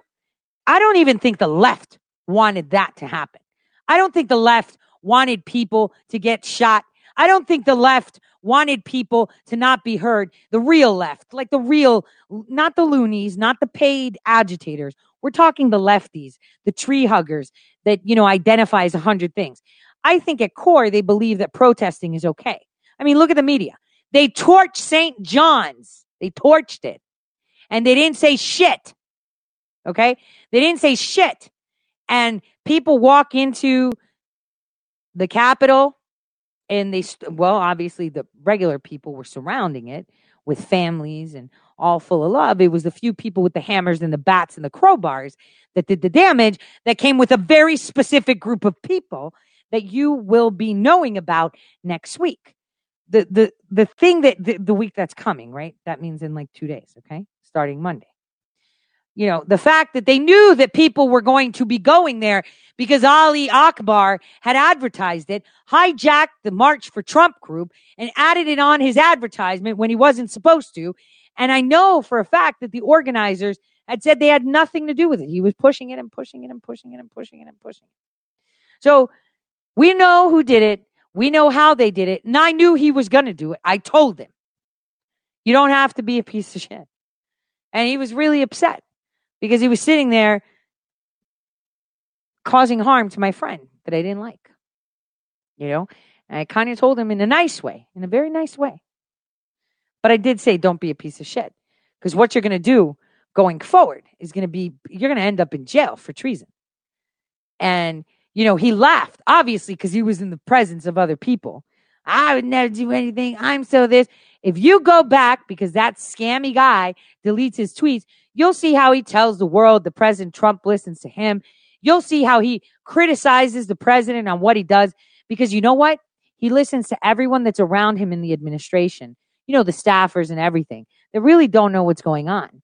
The real game is played by the real players. And real players like President Trump are 20 million steps ahead. Now, many people would probably say, Tore, this is nuts. There's no way. I mean, your friend, you know, has said it. Uh, we've heard, you know, how it came out of Patrick Byrne. He even said it. And I'm like, yes, there's always a face we show to everyone. We never, ever, ever show our cards. And we strike when we look the weakest.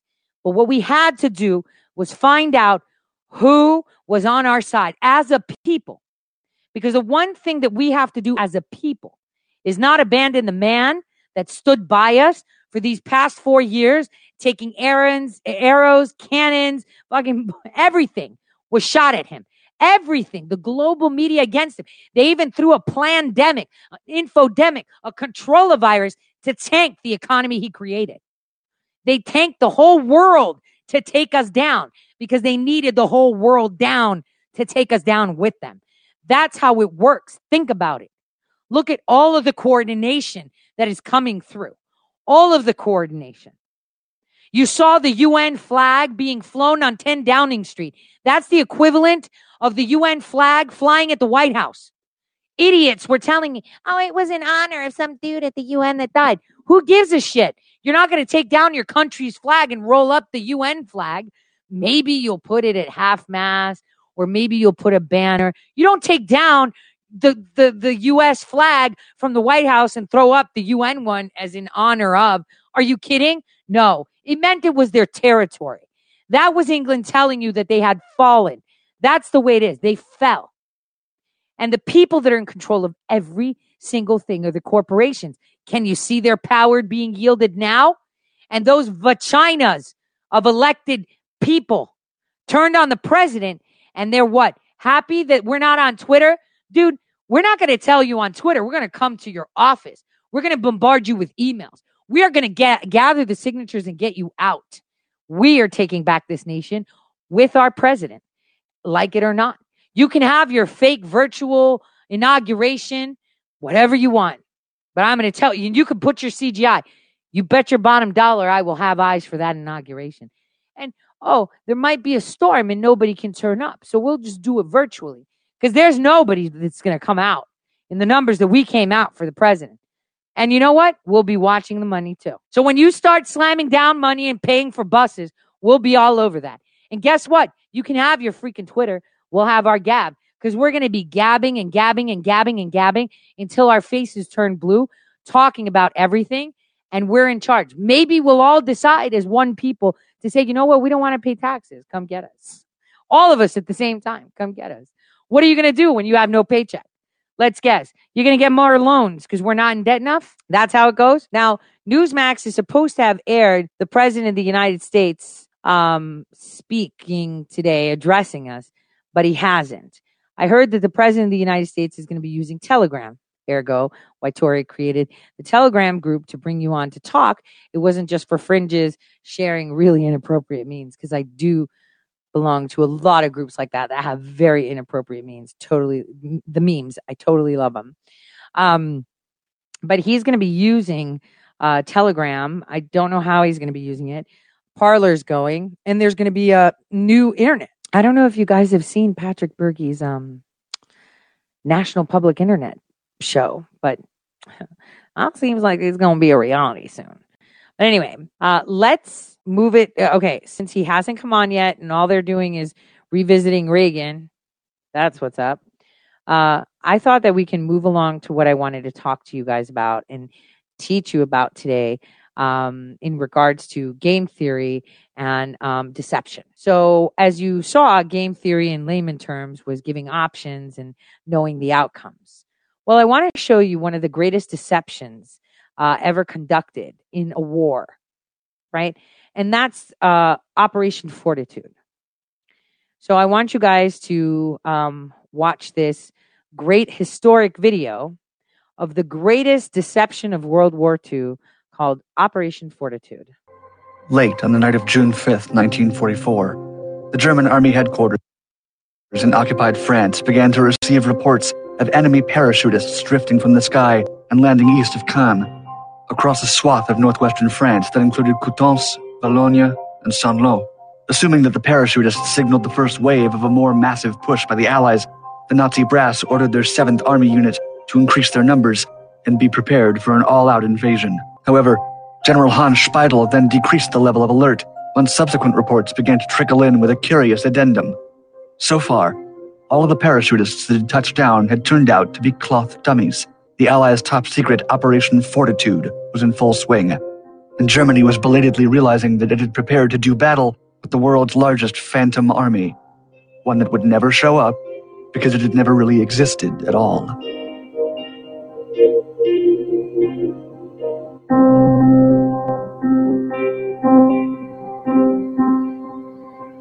D-Day, Tuesday, June 6, 1944. It's a date etched in military history and one of the most crucial turning points in modern history. Operation Overlord was the name of the Allied invasion of Normandy that took on the might of Nazi Germany. The infamous Normandy landings themselves were codenamed Operation Neptune, but it's best remembered in the world's collective memory as D-Day. D-Day remains the largest seaborne invasion in military history. Although not an immediate success in the first day, the attack did eventually allow Allied forces to push into occupied France and go on to win the war on the Western Front. And how exactly was it possible for the Allies to land 156,000 soldiers on the shores of France and to essentially catch the occupying German forces by surprise? It was largely thanks to some crafty deception and brilliant subterfuge. Military fortitude, British style. With Britain so geographically close to France, Germans obviously knew that at some stage the Allies would launch an invasion across the English Channel to mainland Europe. They simply didn't know how to pinpoint where the attack would land. That's how the British concocted their devious scheme to draw all attention away from northwestern Normandy. This deception plan for D-Day would be codenamed Operation Fortitude, which in turn was part of a broader overall deception strategy known as Operation Bodyguard. Fortitude was comprised of two parts, with the first being Fortitude North, which was meant to fool the Germans into thinking that the Allies would launch an attack on Nazi-occupied Norway.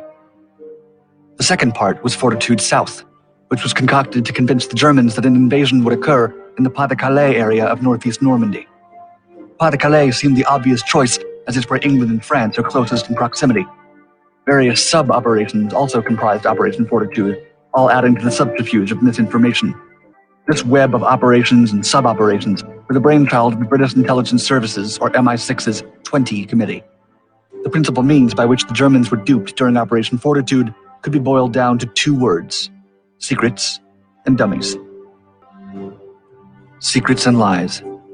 First, the secrets. By which the Allies deliberately let the Germans get hold of false secret information with spies and double agents, as well as via exchanges with neutral countries. The Allies were no doubt inspired by the words of the great Chinese strategist Sun Tzu, who said, All warfare is based on deception. Double agents were instrumental in Operation Fortitude. They delivered false information to reinforce this deceit both before and after the Normandy landings.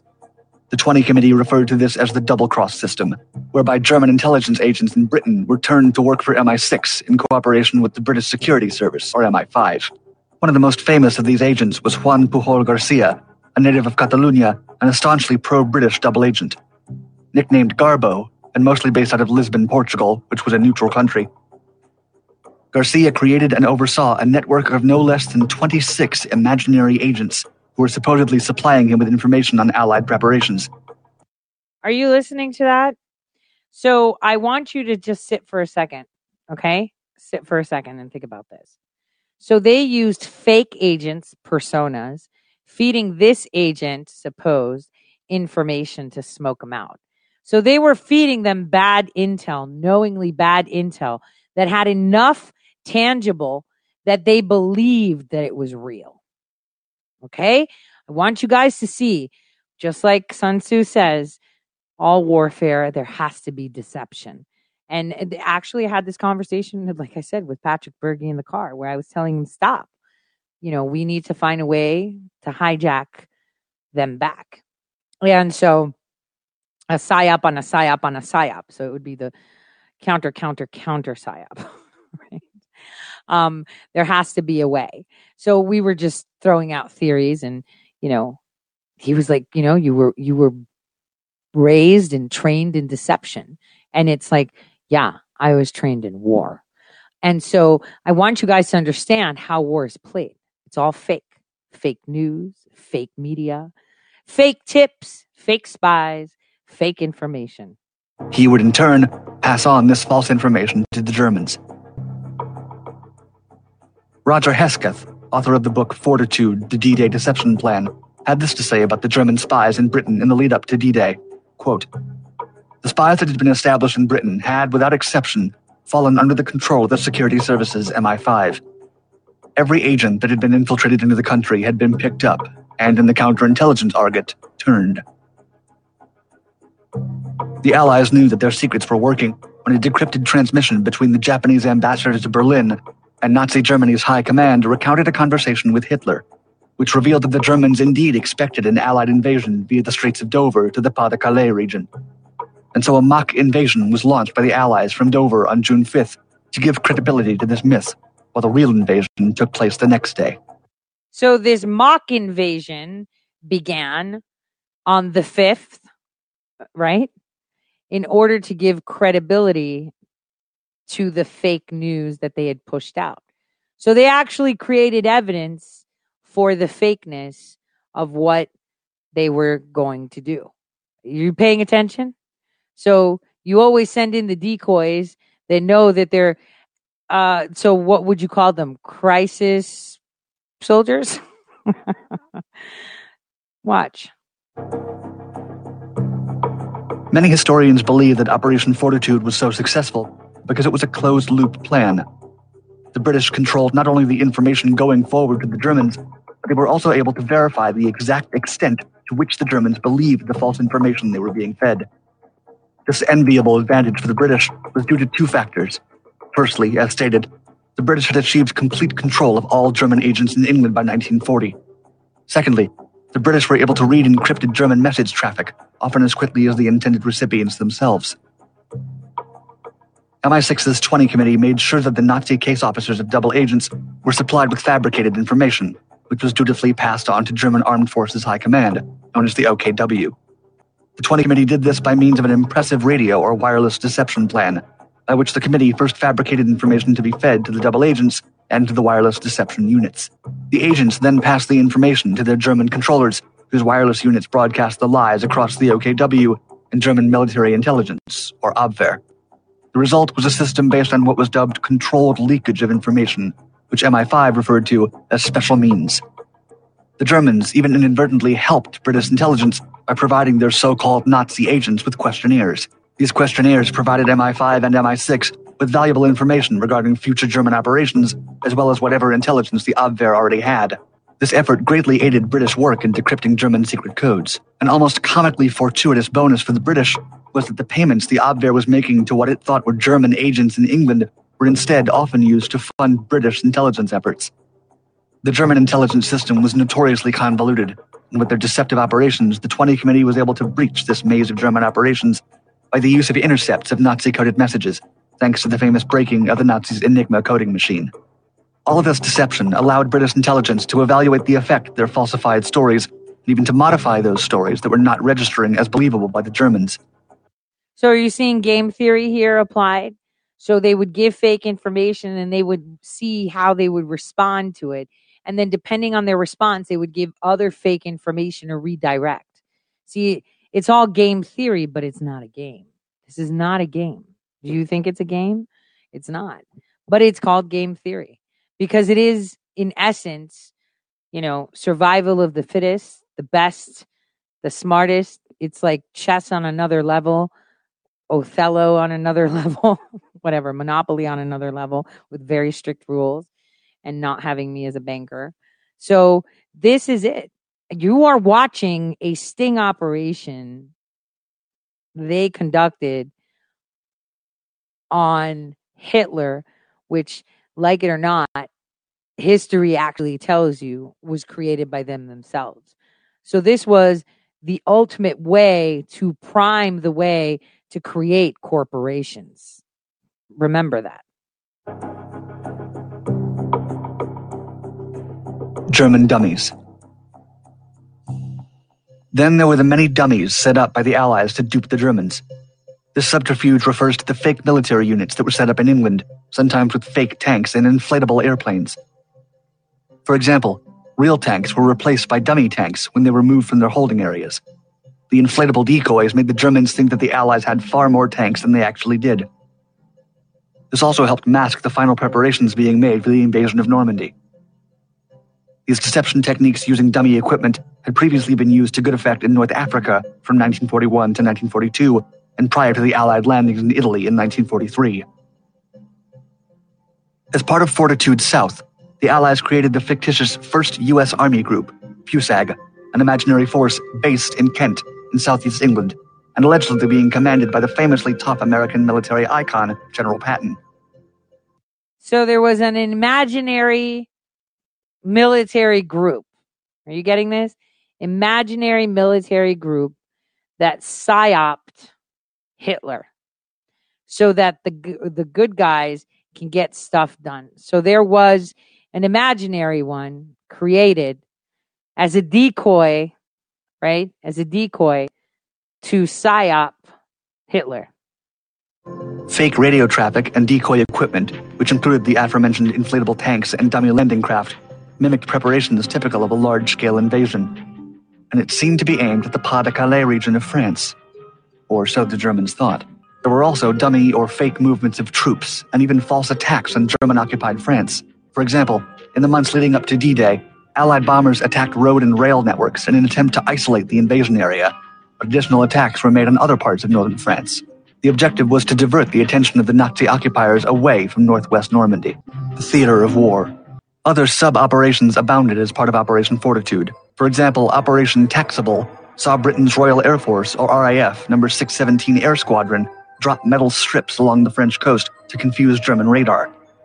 These strips were codenamed Window, also known as Chaff, and they proved invaluable. They were a radar countermeasure in which aircraft or other targets spread a cloud of small, thin pieces of aluminum, metallized glass fiber, or plastic throughout an area. This chaff would appear as either a cluster of primary targets on radar screens or would swamp the screen with multiple returns. Operation Taxable also included a dummy operation by the British Navy. It was staged to look to Germans like an invasion convoy approaching the coast at Cap d'Antifer, over a hundred miles northeast of where the actual landings occurred. Operation Glimmer also involved a similar chaff dropping exercise, this time by the 218th Squadron. Six motor launches were also used to simulate an invasion convoy heading for Boulogne in the direction of Pas de Calais. As already noted with the decrypted Japanese ambassador cables, this was specifically designed to make it appear as if the Allies were invading from the shortest crossing point in the channel between England and France. As part of Operation Titanic, the RAF dropped dummy parachutists over northern France to simulate an airborne invasion on the night of June 5th to 6th, and thus drew German forces away from critically important defense strategies. For this operation, a force of 40 aircraft dropped dummy parachutists to make it look like an airborne landing. 200 dummy parachutists were dropped southwest of Caen, and 200 more southwest of Dieppe in France's far northeast. These dummy parachutists were in reality lifeless cloth bags containing an explosive charge that destroyed the cloth figure by setting it on fire. This made it look like a soldier had burnt the parachute and possibly lay hidden, ready for action. There were also supposedly heated radio conversations between Allied commanders regarding supposed invasion tactics that were, in fact, wholly falsified. Their sole intent was to further entrench the German belief that the Allies were set to either launch their attack via Norway or the Pas de Calais area of Normandy. In fact, these dummy operations regarding troop movements and aided by radar countermeasures were carried out, even at the same time as the actual Allied landings were beginning on June 6th. All of these shenanigans encouraged the Germans to build new bunkers and to reinforce their so-called Atlantic Wall along the Côte d'Opale in the Pas de Calais region of Normandy. The Germans had been duped into overestimating the strength of the Allied forces in Britain, particularly in the southeast, and believed that a far larger invasion was being planned with the area around Calais as the intended target. This helped the Allies achieve the critical element of surprise and kept German reinforcements away from Normandy, both on D-Day and in the weeks that followed. The Germans were further hindered by their highly fractured and competing intelligence services, which often hampered the intelligence efforts to the point of being almost useless. Even long after the Normandy landings, Adolf Hitler retained his best troops in Pas de Calais, expecting an even more massive invasion at a later date. That never occurred, of course, and by then, the Allies were already making their way towards Berlin. Wow. Thanks for watching Dark Docs. Wow. Please like and subscribe to support the channel and our mission to tell cinematic stories about dark and obscure moments from history. So that was pretty interesting, right? So here's where it gets even more interesting. Okay, think about it. What they did was they took, they convinced Hitler that they were going in in one place, but they were going into another, right? They had blown up dummies, they had fake soldiers standing up, sticks and stones, you name it, they had it. It was all fake. So Hitler decided the army's big and we're going to attack here. We're going to do all this and we're going to have all the losers, you know, jump in on it. Now, I want you to take that strategy, that amazing OSS strategy. When the OSS was disassembled and then they created the CIA. Nobody said that the OSS was dead, though. Let's just keep that in check. Now, it's perceived and actual. Remember that. There's a perceived and actual. you know, so it always had different names. I mean, Clinton wanted to declassify it. Obama did. He just never got around to getting it all done. So I want you to think about it. Think about the bigger picture of what I just showed you. All right. The globalist cabal, the deep state, the shadow government, you know, which is a hard pill for any American to swallow. To actually understand that there are organizations that are above our own government institutions, uh, uh, one can't fathom it. That's just a conspiracy, but it's true. I worked for one of those organizations. I've said it.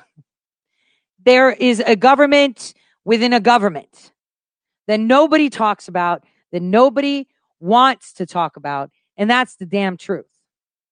Now you are seeing them come out with their teeth. The OSS is not the CIA. The OSS was smarter right? They did all that. So now let's go to 2020. Let's go to 2016, November 10th, when they were deciding how to do this. So they were going to counter op. They they created an operation against the operation that the people deployed, which was electing President Trump and taking control of their nation. So they had a counter operation for our operation, which was we have our country in control. And we took away your stupid fake algorithm machines. We didn't let you deploy script and change votes because someone clipped that cable and you had lights out. So your algorithm broke and Project Reigns failed. Well, you needed a counter op. So what you did was deploy one of the most massive psyops using the shadow net. Massive. Everywhere. You had the White House, staffers, admin, cabinet, FBI, DOJ, CIA, you name the agency, you had a clown in it, and he was running point. But If there was a shadow government working against us, think, would there not be a cloud government working for us? I mean, if you got a positive, you got a negative to keep that balance. So, I mean, if you think of it in this set, in this state, right, that we're at, and you apply Operation Fortitude to today's, wouldn't it mean that there was a counter op to their counter op to their counter op? Wouldn't it mean that something was successful since this president, Tim, he had roadblocks everywhere. They were shredding everything. They were getting rid of everything. They were impeaching him. They were 25th Amendment him. We did a whole show on that. I told you that was coming, didn't I? Told you, Jamie Raskin, you and your stupid little ideas and Pelosi panicking right now. Think. If you apply it, you just saw history in the making again, only it's the more modern version, right? because every single war, every single tragedy is just modernized. Okay. We used to go out into the dirt roads where they sold bread and someone wiped their nose on their sleeve when they handed you food, you know, 200 years ago. And then 100 years ago, you know, we were gathering around in cafes and squares. And then, you know, suddenly we changed it to diners and McDonald's. And now we're in the cyberspace. So everything's more modern now. Modern. But you know, the only thing that doesn't modernize and doesn't adapt is evil. Evil believes they control everything. So everything is the same. So they repeat the same damn plan. So you always trust their plan. It's they never veer from it because it's been a tried and tested recipe. It's like getting that recipe from your grandma for cookies. You do it off by one thing, it doesn't taste the same. So they just stick with it. But the thing about good and light is that it's malleable, it's adaptive. And well, the goal is good, so it fears nothing. Whereas those that have malintent, well, yeah, they're scared. They know what's up. Um, I guess maybe the president is not addressing us today because all we're seeing is uh, Ronald Reagan. So I'll just continue with whatever I had in store for you. So now that you saw deception in action, um, I think I'll introduce you guys to the myth of Ouroboros. Um, but first, I'm going to take you to the infographic show again. And I'm going to teach you about black ops and the world's most dangerous soldiers. Want to hear about that? Why is that important? Because we hear black operation, which means darks, dark. Okay. But they are very dangerous. I mean, we don't have a very good reputation, not at all. Um, especially those that lack the conscience, um, especially those that I've said it before, right? The most dangerous type of person you'll ever meet is someone that doesn't answer to a higher deity. For someone that doesn't believe that they have consequences, for someone that doesn't believe in their core that there are some moral lines in their life, those are the scariest people. The people that can make excuses as to why something bad happens. So let's learn about September 12th, 1943, and the legendary Nazi operative Otto Skorzeny that boarded a glider. Let's take a listen to it. 1943, legendary Nazi operative Otto Skorzeny boarded a glider along with a task force of hand-picked SS troopers on a mission to rescue Italian dictator Benito Mussolini from Allied custody surprising the 200 defending Carabinieri guards by landing their gliders just outside the mountaintop ski resort serving as temporary prison, Skorzeny successfully seized Mussolini without a single shot being fired and spirited him away to an awaiting twin-seat plane. Under strict orders to personally return Mussolini to German custody, Skorzeny refused to leave Mussolini's side and forced the pilot at gunpoint to take off with the three of them squeezed into the small plane. Careening towards a cliff, the overloaded plane barely managed to lift off in the thin mountain air just before running out of ground and falling to the valley below. Skorzeny's raid to rescue Mussolini became the stuff of wartime legend and a template for what would become a new, yet old form of warfare irregular or asymmetrical war. Today we know these high risk operations by elite military forces as black operations, but mankind has engaged in these covert ops for as long as he has been waging war. Whether sneaking soldiers inside a city via a giant hollow wooden horse or infiltrating a hostile nation to eliminate the world's most wanted terrorist, black operations share several defining characteristics that set them apart from regular military operations. Firstly, black operations are so called because of their highly secretive nature. This secrecy is necessary to ensure the element of surprise and exploit an enemy's vulnerabilities, but during the Cold War, black operations also took on a new dimension of secrecy, that of plausible deniability. During decades of proxy wars between the US and the Soviet Union, it became imperative for both sides to engage in covert military action and yet retain the ability to deny or at least make a convincing argument for non involvement.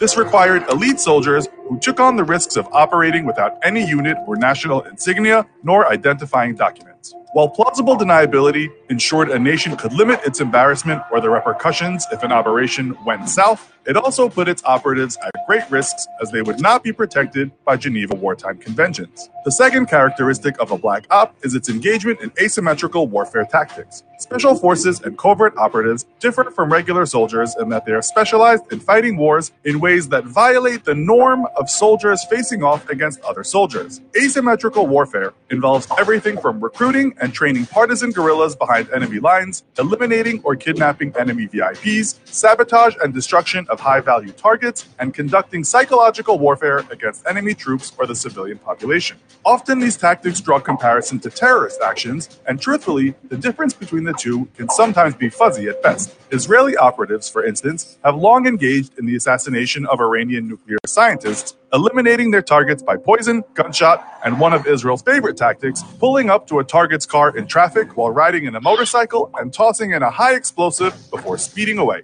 While the aim of Israel's black operations are ultimately to prevent a nuclear Iran and maintain regional peace and stability, it should not surprise anyone that Arabs often refer to the actions of these operatives as terrorist in nature. Black operations also differ from other covert operations in that they often involve a significant degree of deception meant to mask the identity of the perpetrator or to make it seem as if someone else was responsible. After it became obvious that Montenegro's 2016 election would favor the incumbent president who would go ahead with Montenegro's ascension to NATO, a Russian backed coup attempt was initiated involving 20 Serbian and Montenegrin citizens along with two Russian operatives. Oh, wait a minute. Hold on a second. Let's just stop it right there. Wait a minute. So Montenegro was going to go into NATO, but there was a guy that was going into office that was going to be putting oh taken out, and then suddenly their elections were infiltrated. That's why the guy got out. So it was hacked. Wait, wait a minute. Did they just say it just happened? Wait, where were you? Did you know about this? Because, like I said many, many times before, my affidavit said, I know a lot about elections in other countries. And these are weapons. And we went over how terrorism, terrorism is, is not different to assess. A psyop is terrorism. Control of virus is terrorism.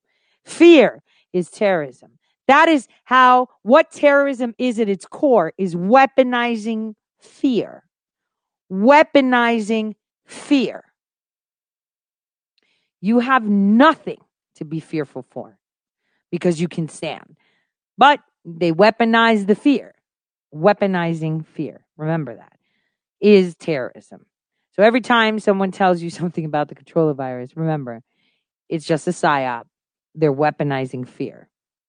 Though the coup ultimately failed, it took months of investigation for Montenegro and NATO to trace the attempt back to Russian state agencies. This likely came as little surprise to everyone involved, as Russia had recently issued direct threats against Montenegro should it join NATO. While the Montenegrin coup failed, it bore all the hallmarks of a black operation. By severing any direct links to its two operatives, it became incredibly difficult to find any physical evidence linking the two Russian suspects back to Russia. This is similar to other, more kinetic black ops, where troops are deployed bearing no insignia and wearing nondescript or non identifying uniforms. Kind of like kind of like the stuff we saw at the Capitol. But let's just take it back a second. Wait a minute. So what you're saying is the Russians did it, but the it was really hard to track it back to really it being Russia because everyone was so many parts. You mean like that dossier where it was Steele who gave a report to Yahoo that made it verifiable, circular reporting, of course. I tell you something, you put it in the news, therefore it's true, right? Because the news are truth, right? And if everybody thinks something, it has to be true, right? And if everybody's saying it, it has to be true, right? So they know that people follow the crowd. It's groupthink. It's normal. You've been conditioned all your life, unless you're over the age of 80 you know, I mean, I could probably say 100. Uh, you know, after 1933, dang, them psyops is cray cray. But, and they were old school, right? That's damn. Uh, back then, there were no rights. And, well, we had rights, but they were a lot more difficult to put through. But anyway, I digress. So, what we have been experiencing is an operation against the people, but there's also been a counter operation for that operation against the people. And then for that operation, there was a counter operation, which then had another counter operation. So it's kind of like Inception with a lot of psyops. Just think of it that way. So many psyops, you're just like, all right, where can I sit to not be mind jacked? Tell me, Tore. And I'm going to tell you nowhere except for in your bed and just trusting your gut. This is why it's very important. See, the one thing we always hear is when, you know, when you when you watch on TV and the chick is like, "Did you cheat on me? Let me check your phone." It's probably because she cheated on him and thought about it, right? And she's getting suspicious and who are you texting? Who are you emailing? Who are you calling, right? Right? But those people that are honest aren't worried about stuff like that. And it's very important you remember that. People that are honest aren't worried about what shit's on their phone or their computer if their loved one or I don't know, the citizens want to take a look at it. The shroud of secrecy involved not only gave Russia the plausible deniability it needed to defer some of the repercussions, or at least it would have if Russia hadn't tipped its hand months before by directly threatening their target, but it also helped bring the coup attempt frighteningly close to success. But the Montenegrin coup attempt also bore another hallmark of Black Ops the use of asymmetrical warfare. For a full year before the actual attempt, Russian operatives had been busy at work recruiting Serbian and Montenegrin nationals to infiltrate the nation and its political system. Using the same full court press that Russia would later launch against the American election, Montenegro came under the siege of information warfare, with false news stories being fed into the media that favored Russian agenda of removing the current government. Oh my gosh. It's almost as if they're talking about what we've been going through. Oh no. Oh, and by the way, one of the affidavits talked about the elections being hacked in Serbia and Montenegro and how those outlets were being used because Brennan, who, by the way, tweeted out today so nicely, what a nice threat he put out. And let me read it to you. Anyone now seeking national redemption by claiming to no longer support Trump must acknowledge how wrong it was to ignore and enable this corrupt, dishonest, and divisive agenda. Total denunciation of a despot's legacy is necessary to eradicate any remaining malign- malignancy. So it's like, yo, Ted Cruz, you said that yo, did you hear Ted Cruz? Yeah, you know, I didn't really like what he would say and stuff like that. And I bend the knee. He never fucking lifted his knee anyway. He was just pretending.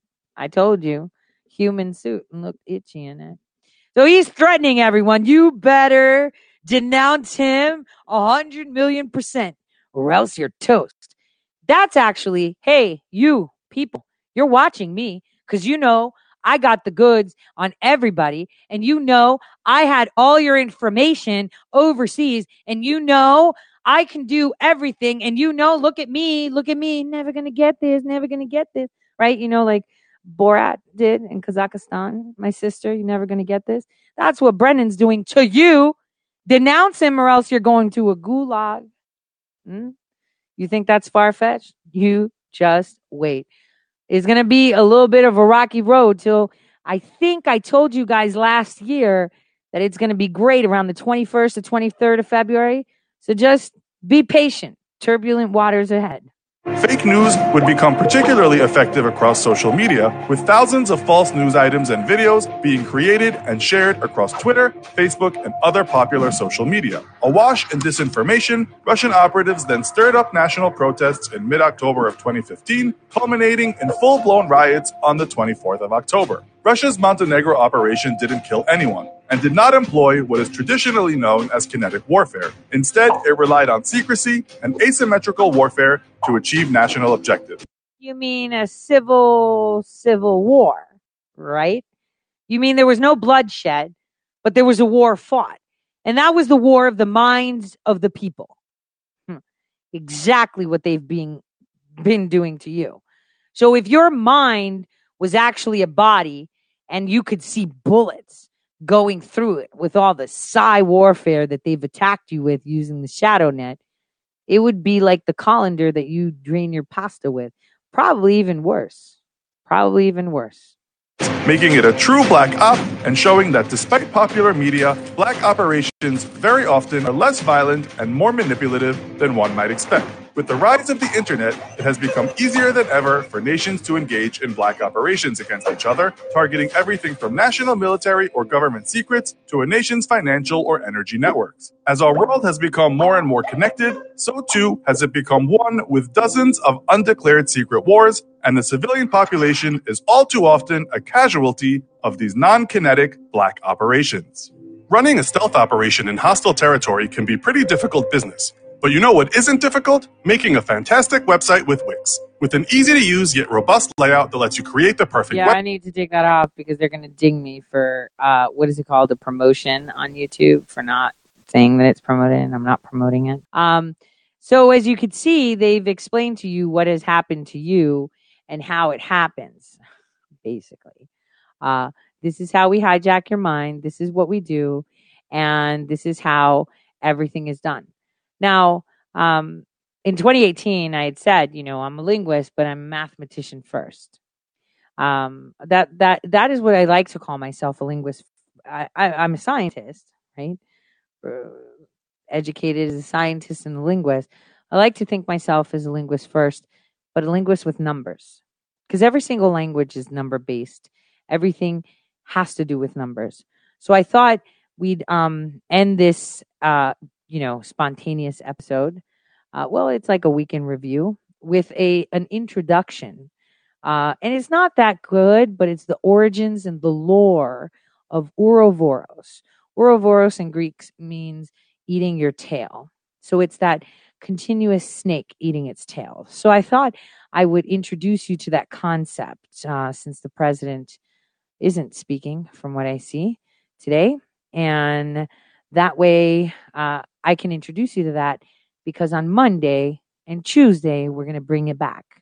This week, you're going to understand more about what myths and lures were really telling you and how this applies now. Because what you need, I can sit here and tell you what the news are telling you, and you're just going to be slitting your wrists, right? You just have to wait to listen to your president. Regardless, your president's going to talk to you.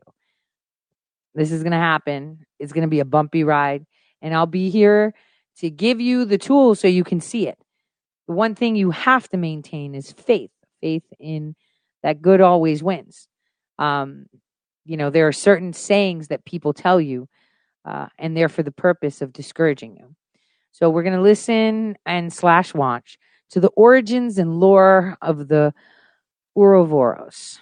So it means the tail eating your tail. The Ouroboros is a Greek word meaning tail devourer. It is one of the oldest mystical symbols in the world.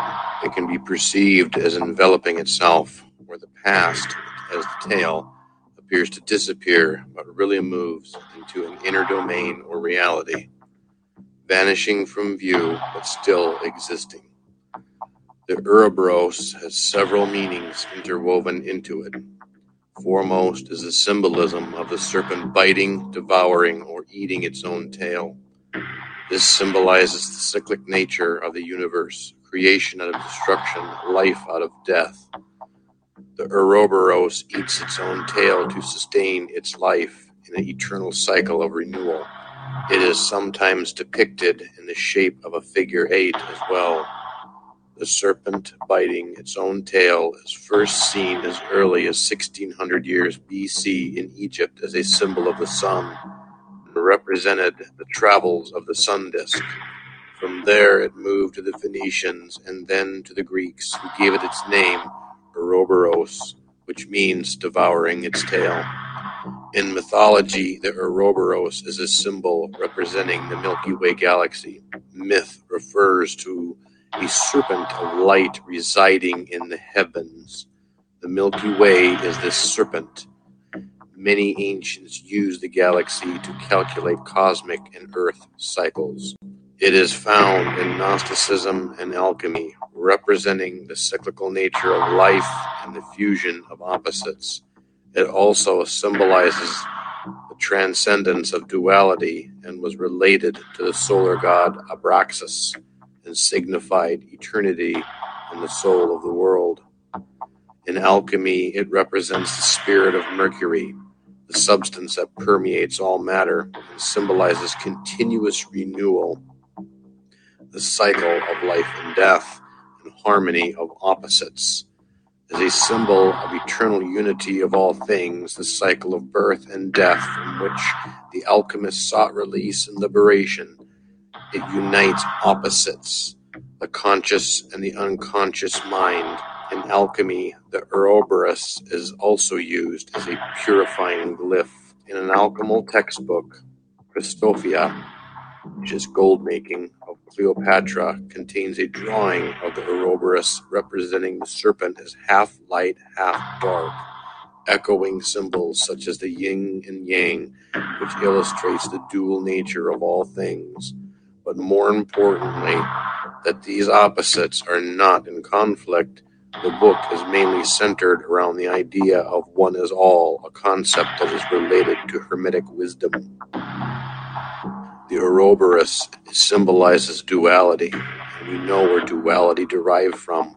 And we will read this in Genesis, where from partaking of the tree of the knowledge of good and evil is where duality entered into men, and sin and death entered into the world.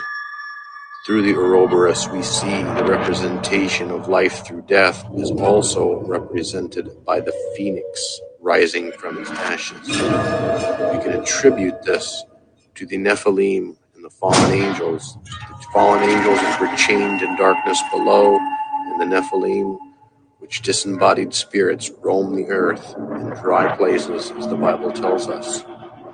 These entities want nothing more than to be rebirthed back onto the physical plane. Hence, the symbol of the Ouroboros symbolizes their nature and their wanting to be rebirthed onto this plane. Also, as we gaze up into the heaven, we may find the Ouroboros symbolized by the Milky Way galaxy belt above us.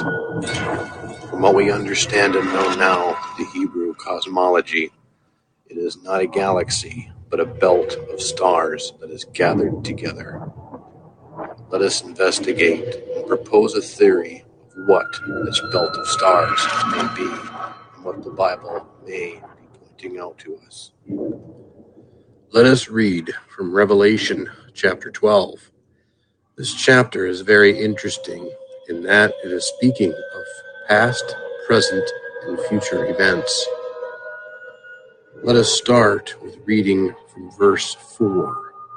And his tail drew the third part of the stars of heaven, and did cast them to earth. And the dragon stood before the woman which was ready to be delivered, for to devour her child as soon as it was born. And she brought forth a man child, who was to rule all nations with a rod of iron.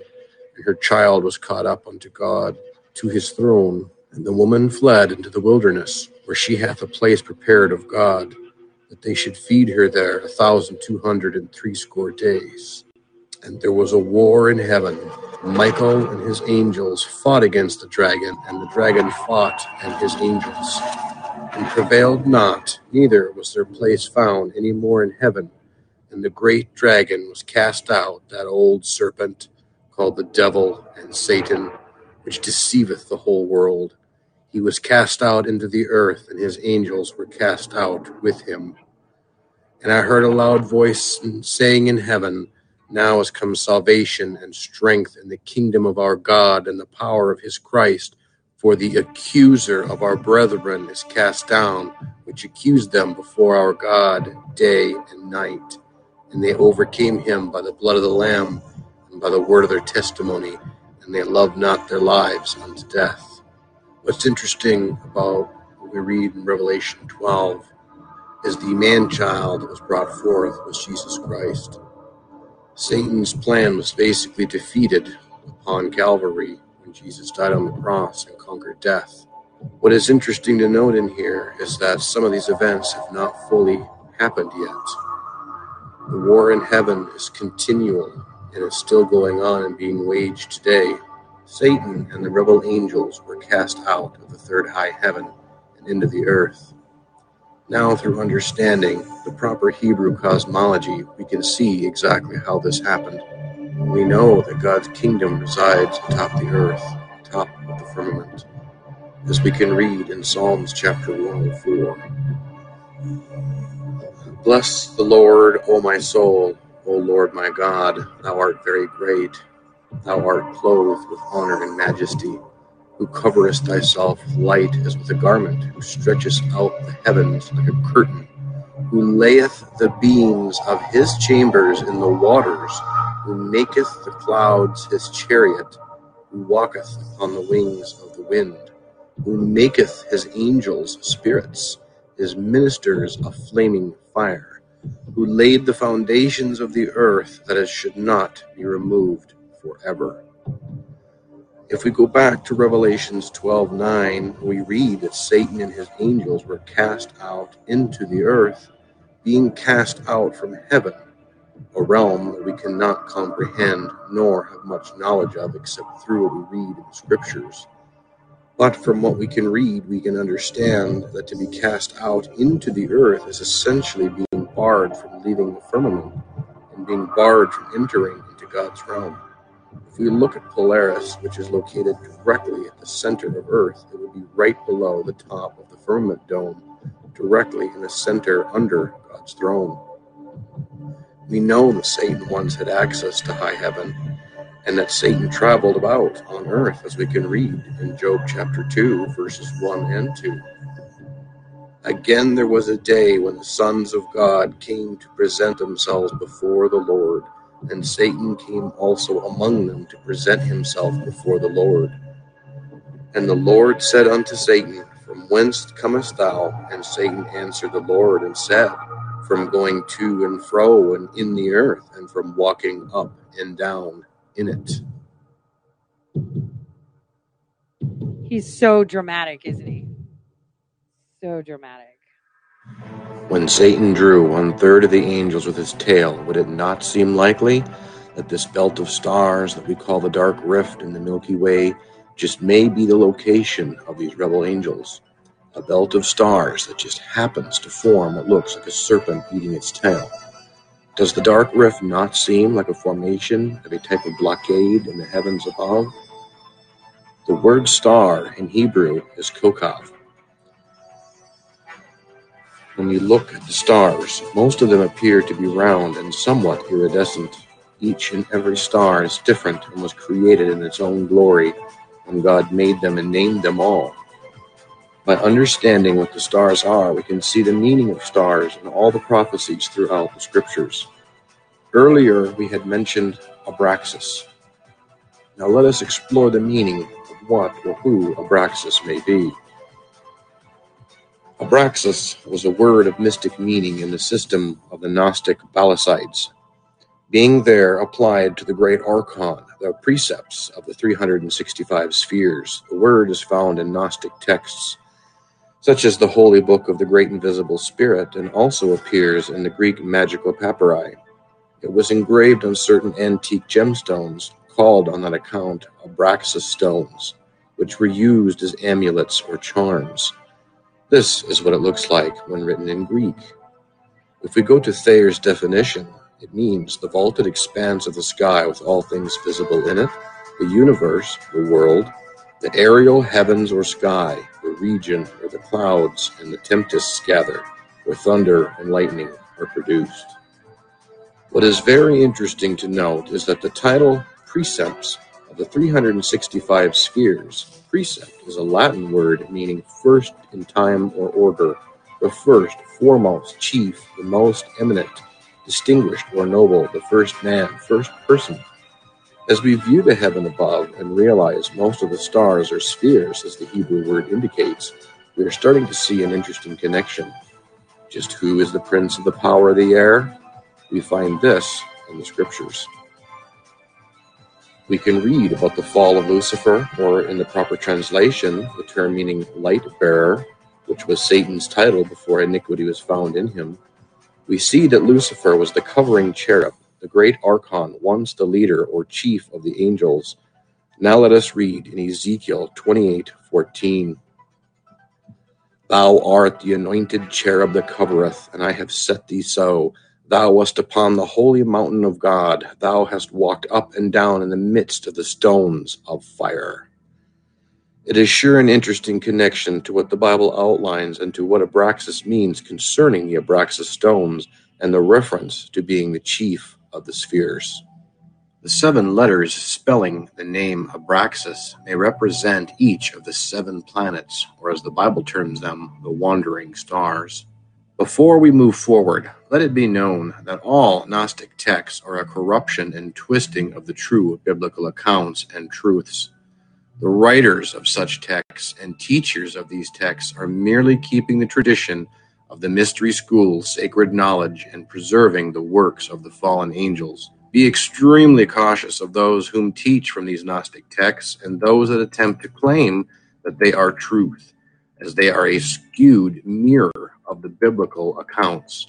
They compile the forbidden knowledge that derived straight from the fallen angels in the days of Noah.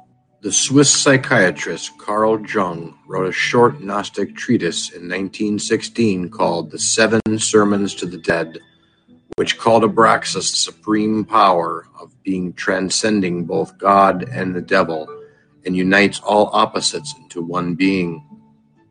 The Holy Book, or unholy book of the great invisible spirit, for instance, refers to Abraxas as an aeon dwelling with Sophia and other aeons of the Pleroma Ducais. In the light of the luminary Eleleth, in several texts, the luminary Eleleth is the last of the luminaries or spiritual lights that come forward. And it is the Aeon Sophia associated with Eleleth who encounters darkness and becomes involved in the chain of events that leads to the demiurge rule of the world and the savage effort that ensues. Abraxas is also where we derive the term abracadabra. He was super dramatic, and I wanted to give you a more um, storytelling type thing with myths because myths and lures have a lot of truth to their foundation. And we're going to get into the Ouroboros Code, which talks about coding and it doesn't just talk about computer coding, it talks about molecular and genetic coding, looking at it as software code. And it's important for you to understand technology in that sense because then you can understand how you operate. I've, I've said this before that uh, molecular, your body is code as well. It's just biological code. And uh, I want you to start learning about this because it's very important, especially now with the control of virus and all these uh, medications that are coming. I mean, we have talked about CRISPR. I, I think uh, this March, while everyone was waiting to find out what this is, is this what's going on? How is it happening? What's what's it doing? I did a lot of shows. I think if you remember, it was the first week of March, and I told you this looks just like malaria behaves. Way before anyone even talked about it, way before anything like that. And I had warned you two years in advance that you would be in the position where you would be locked in your home because everything is predictable. I mean, now they don't have Trojan horses sending in soldiers, you know, with lion cloths and a spear and a shield, but they invade your body. And don't forget, these corporations have been invading your body for decades through your food and your water, your clothing, your soap, your hygiene products, your medications. They have done it all. So, on that note, since the president didn't speak, you know, I told you guys yesterday it was happening, and it's happening. And remember this that it was on a Thursday that evil seemed to have won, right? Evil seemed to have won. And then it was on the third day that the resurrection happened. And that is where good started to show his really, really amazing face, right? That's where good started to spread. That's where everything changed after those three days. So always have faith. Always remember, huh, that you already knew about this months ago, a year ago. Well, that's if your ears were attuned to listening to it. So is it there's radio silence, digital silence, television silence. What have we said? Trust your gut. Stop overthinking things. Because the best stories, bad decisions, as they say, always make the best stories. So what you trust your gut. Because guys, this is war. And I've said this is gonna be quite a bumpy ride. It's it's unexpected. I mean, whatever. You think 2020 was 2021's like, wait a minute, hold my beer. So, on that note, good night, everyone. Tomorrow, for my Twitch subscribers, we're all complaining, oh, Amazon kicked it off and everything. Uh, it's only temporary. So, it's done on purpose to show you the power that they yield. You have Brennan telling you that you must bow down and eat dirt and renounce him with every fiber of your body, or else you're still malignant. And now all the big corporations are flexing their muscles. Shut up, mere mortal. We control everything your food, your water, your technology. Watch us flex. And you should turn around and say, I- am good. Flex all you want. Clock's already started. Good night, everyone.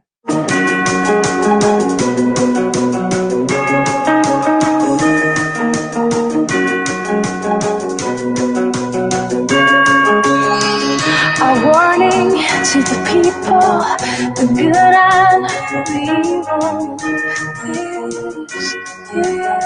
This is war. To the soldier, civilian, the martyr and the victim.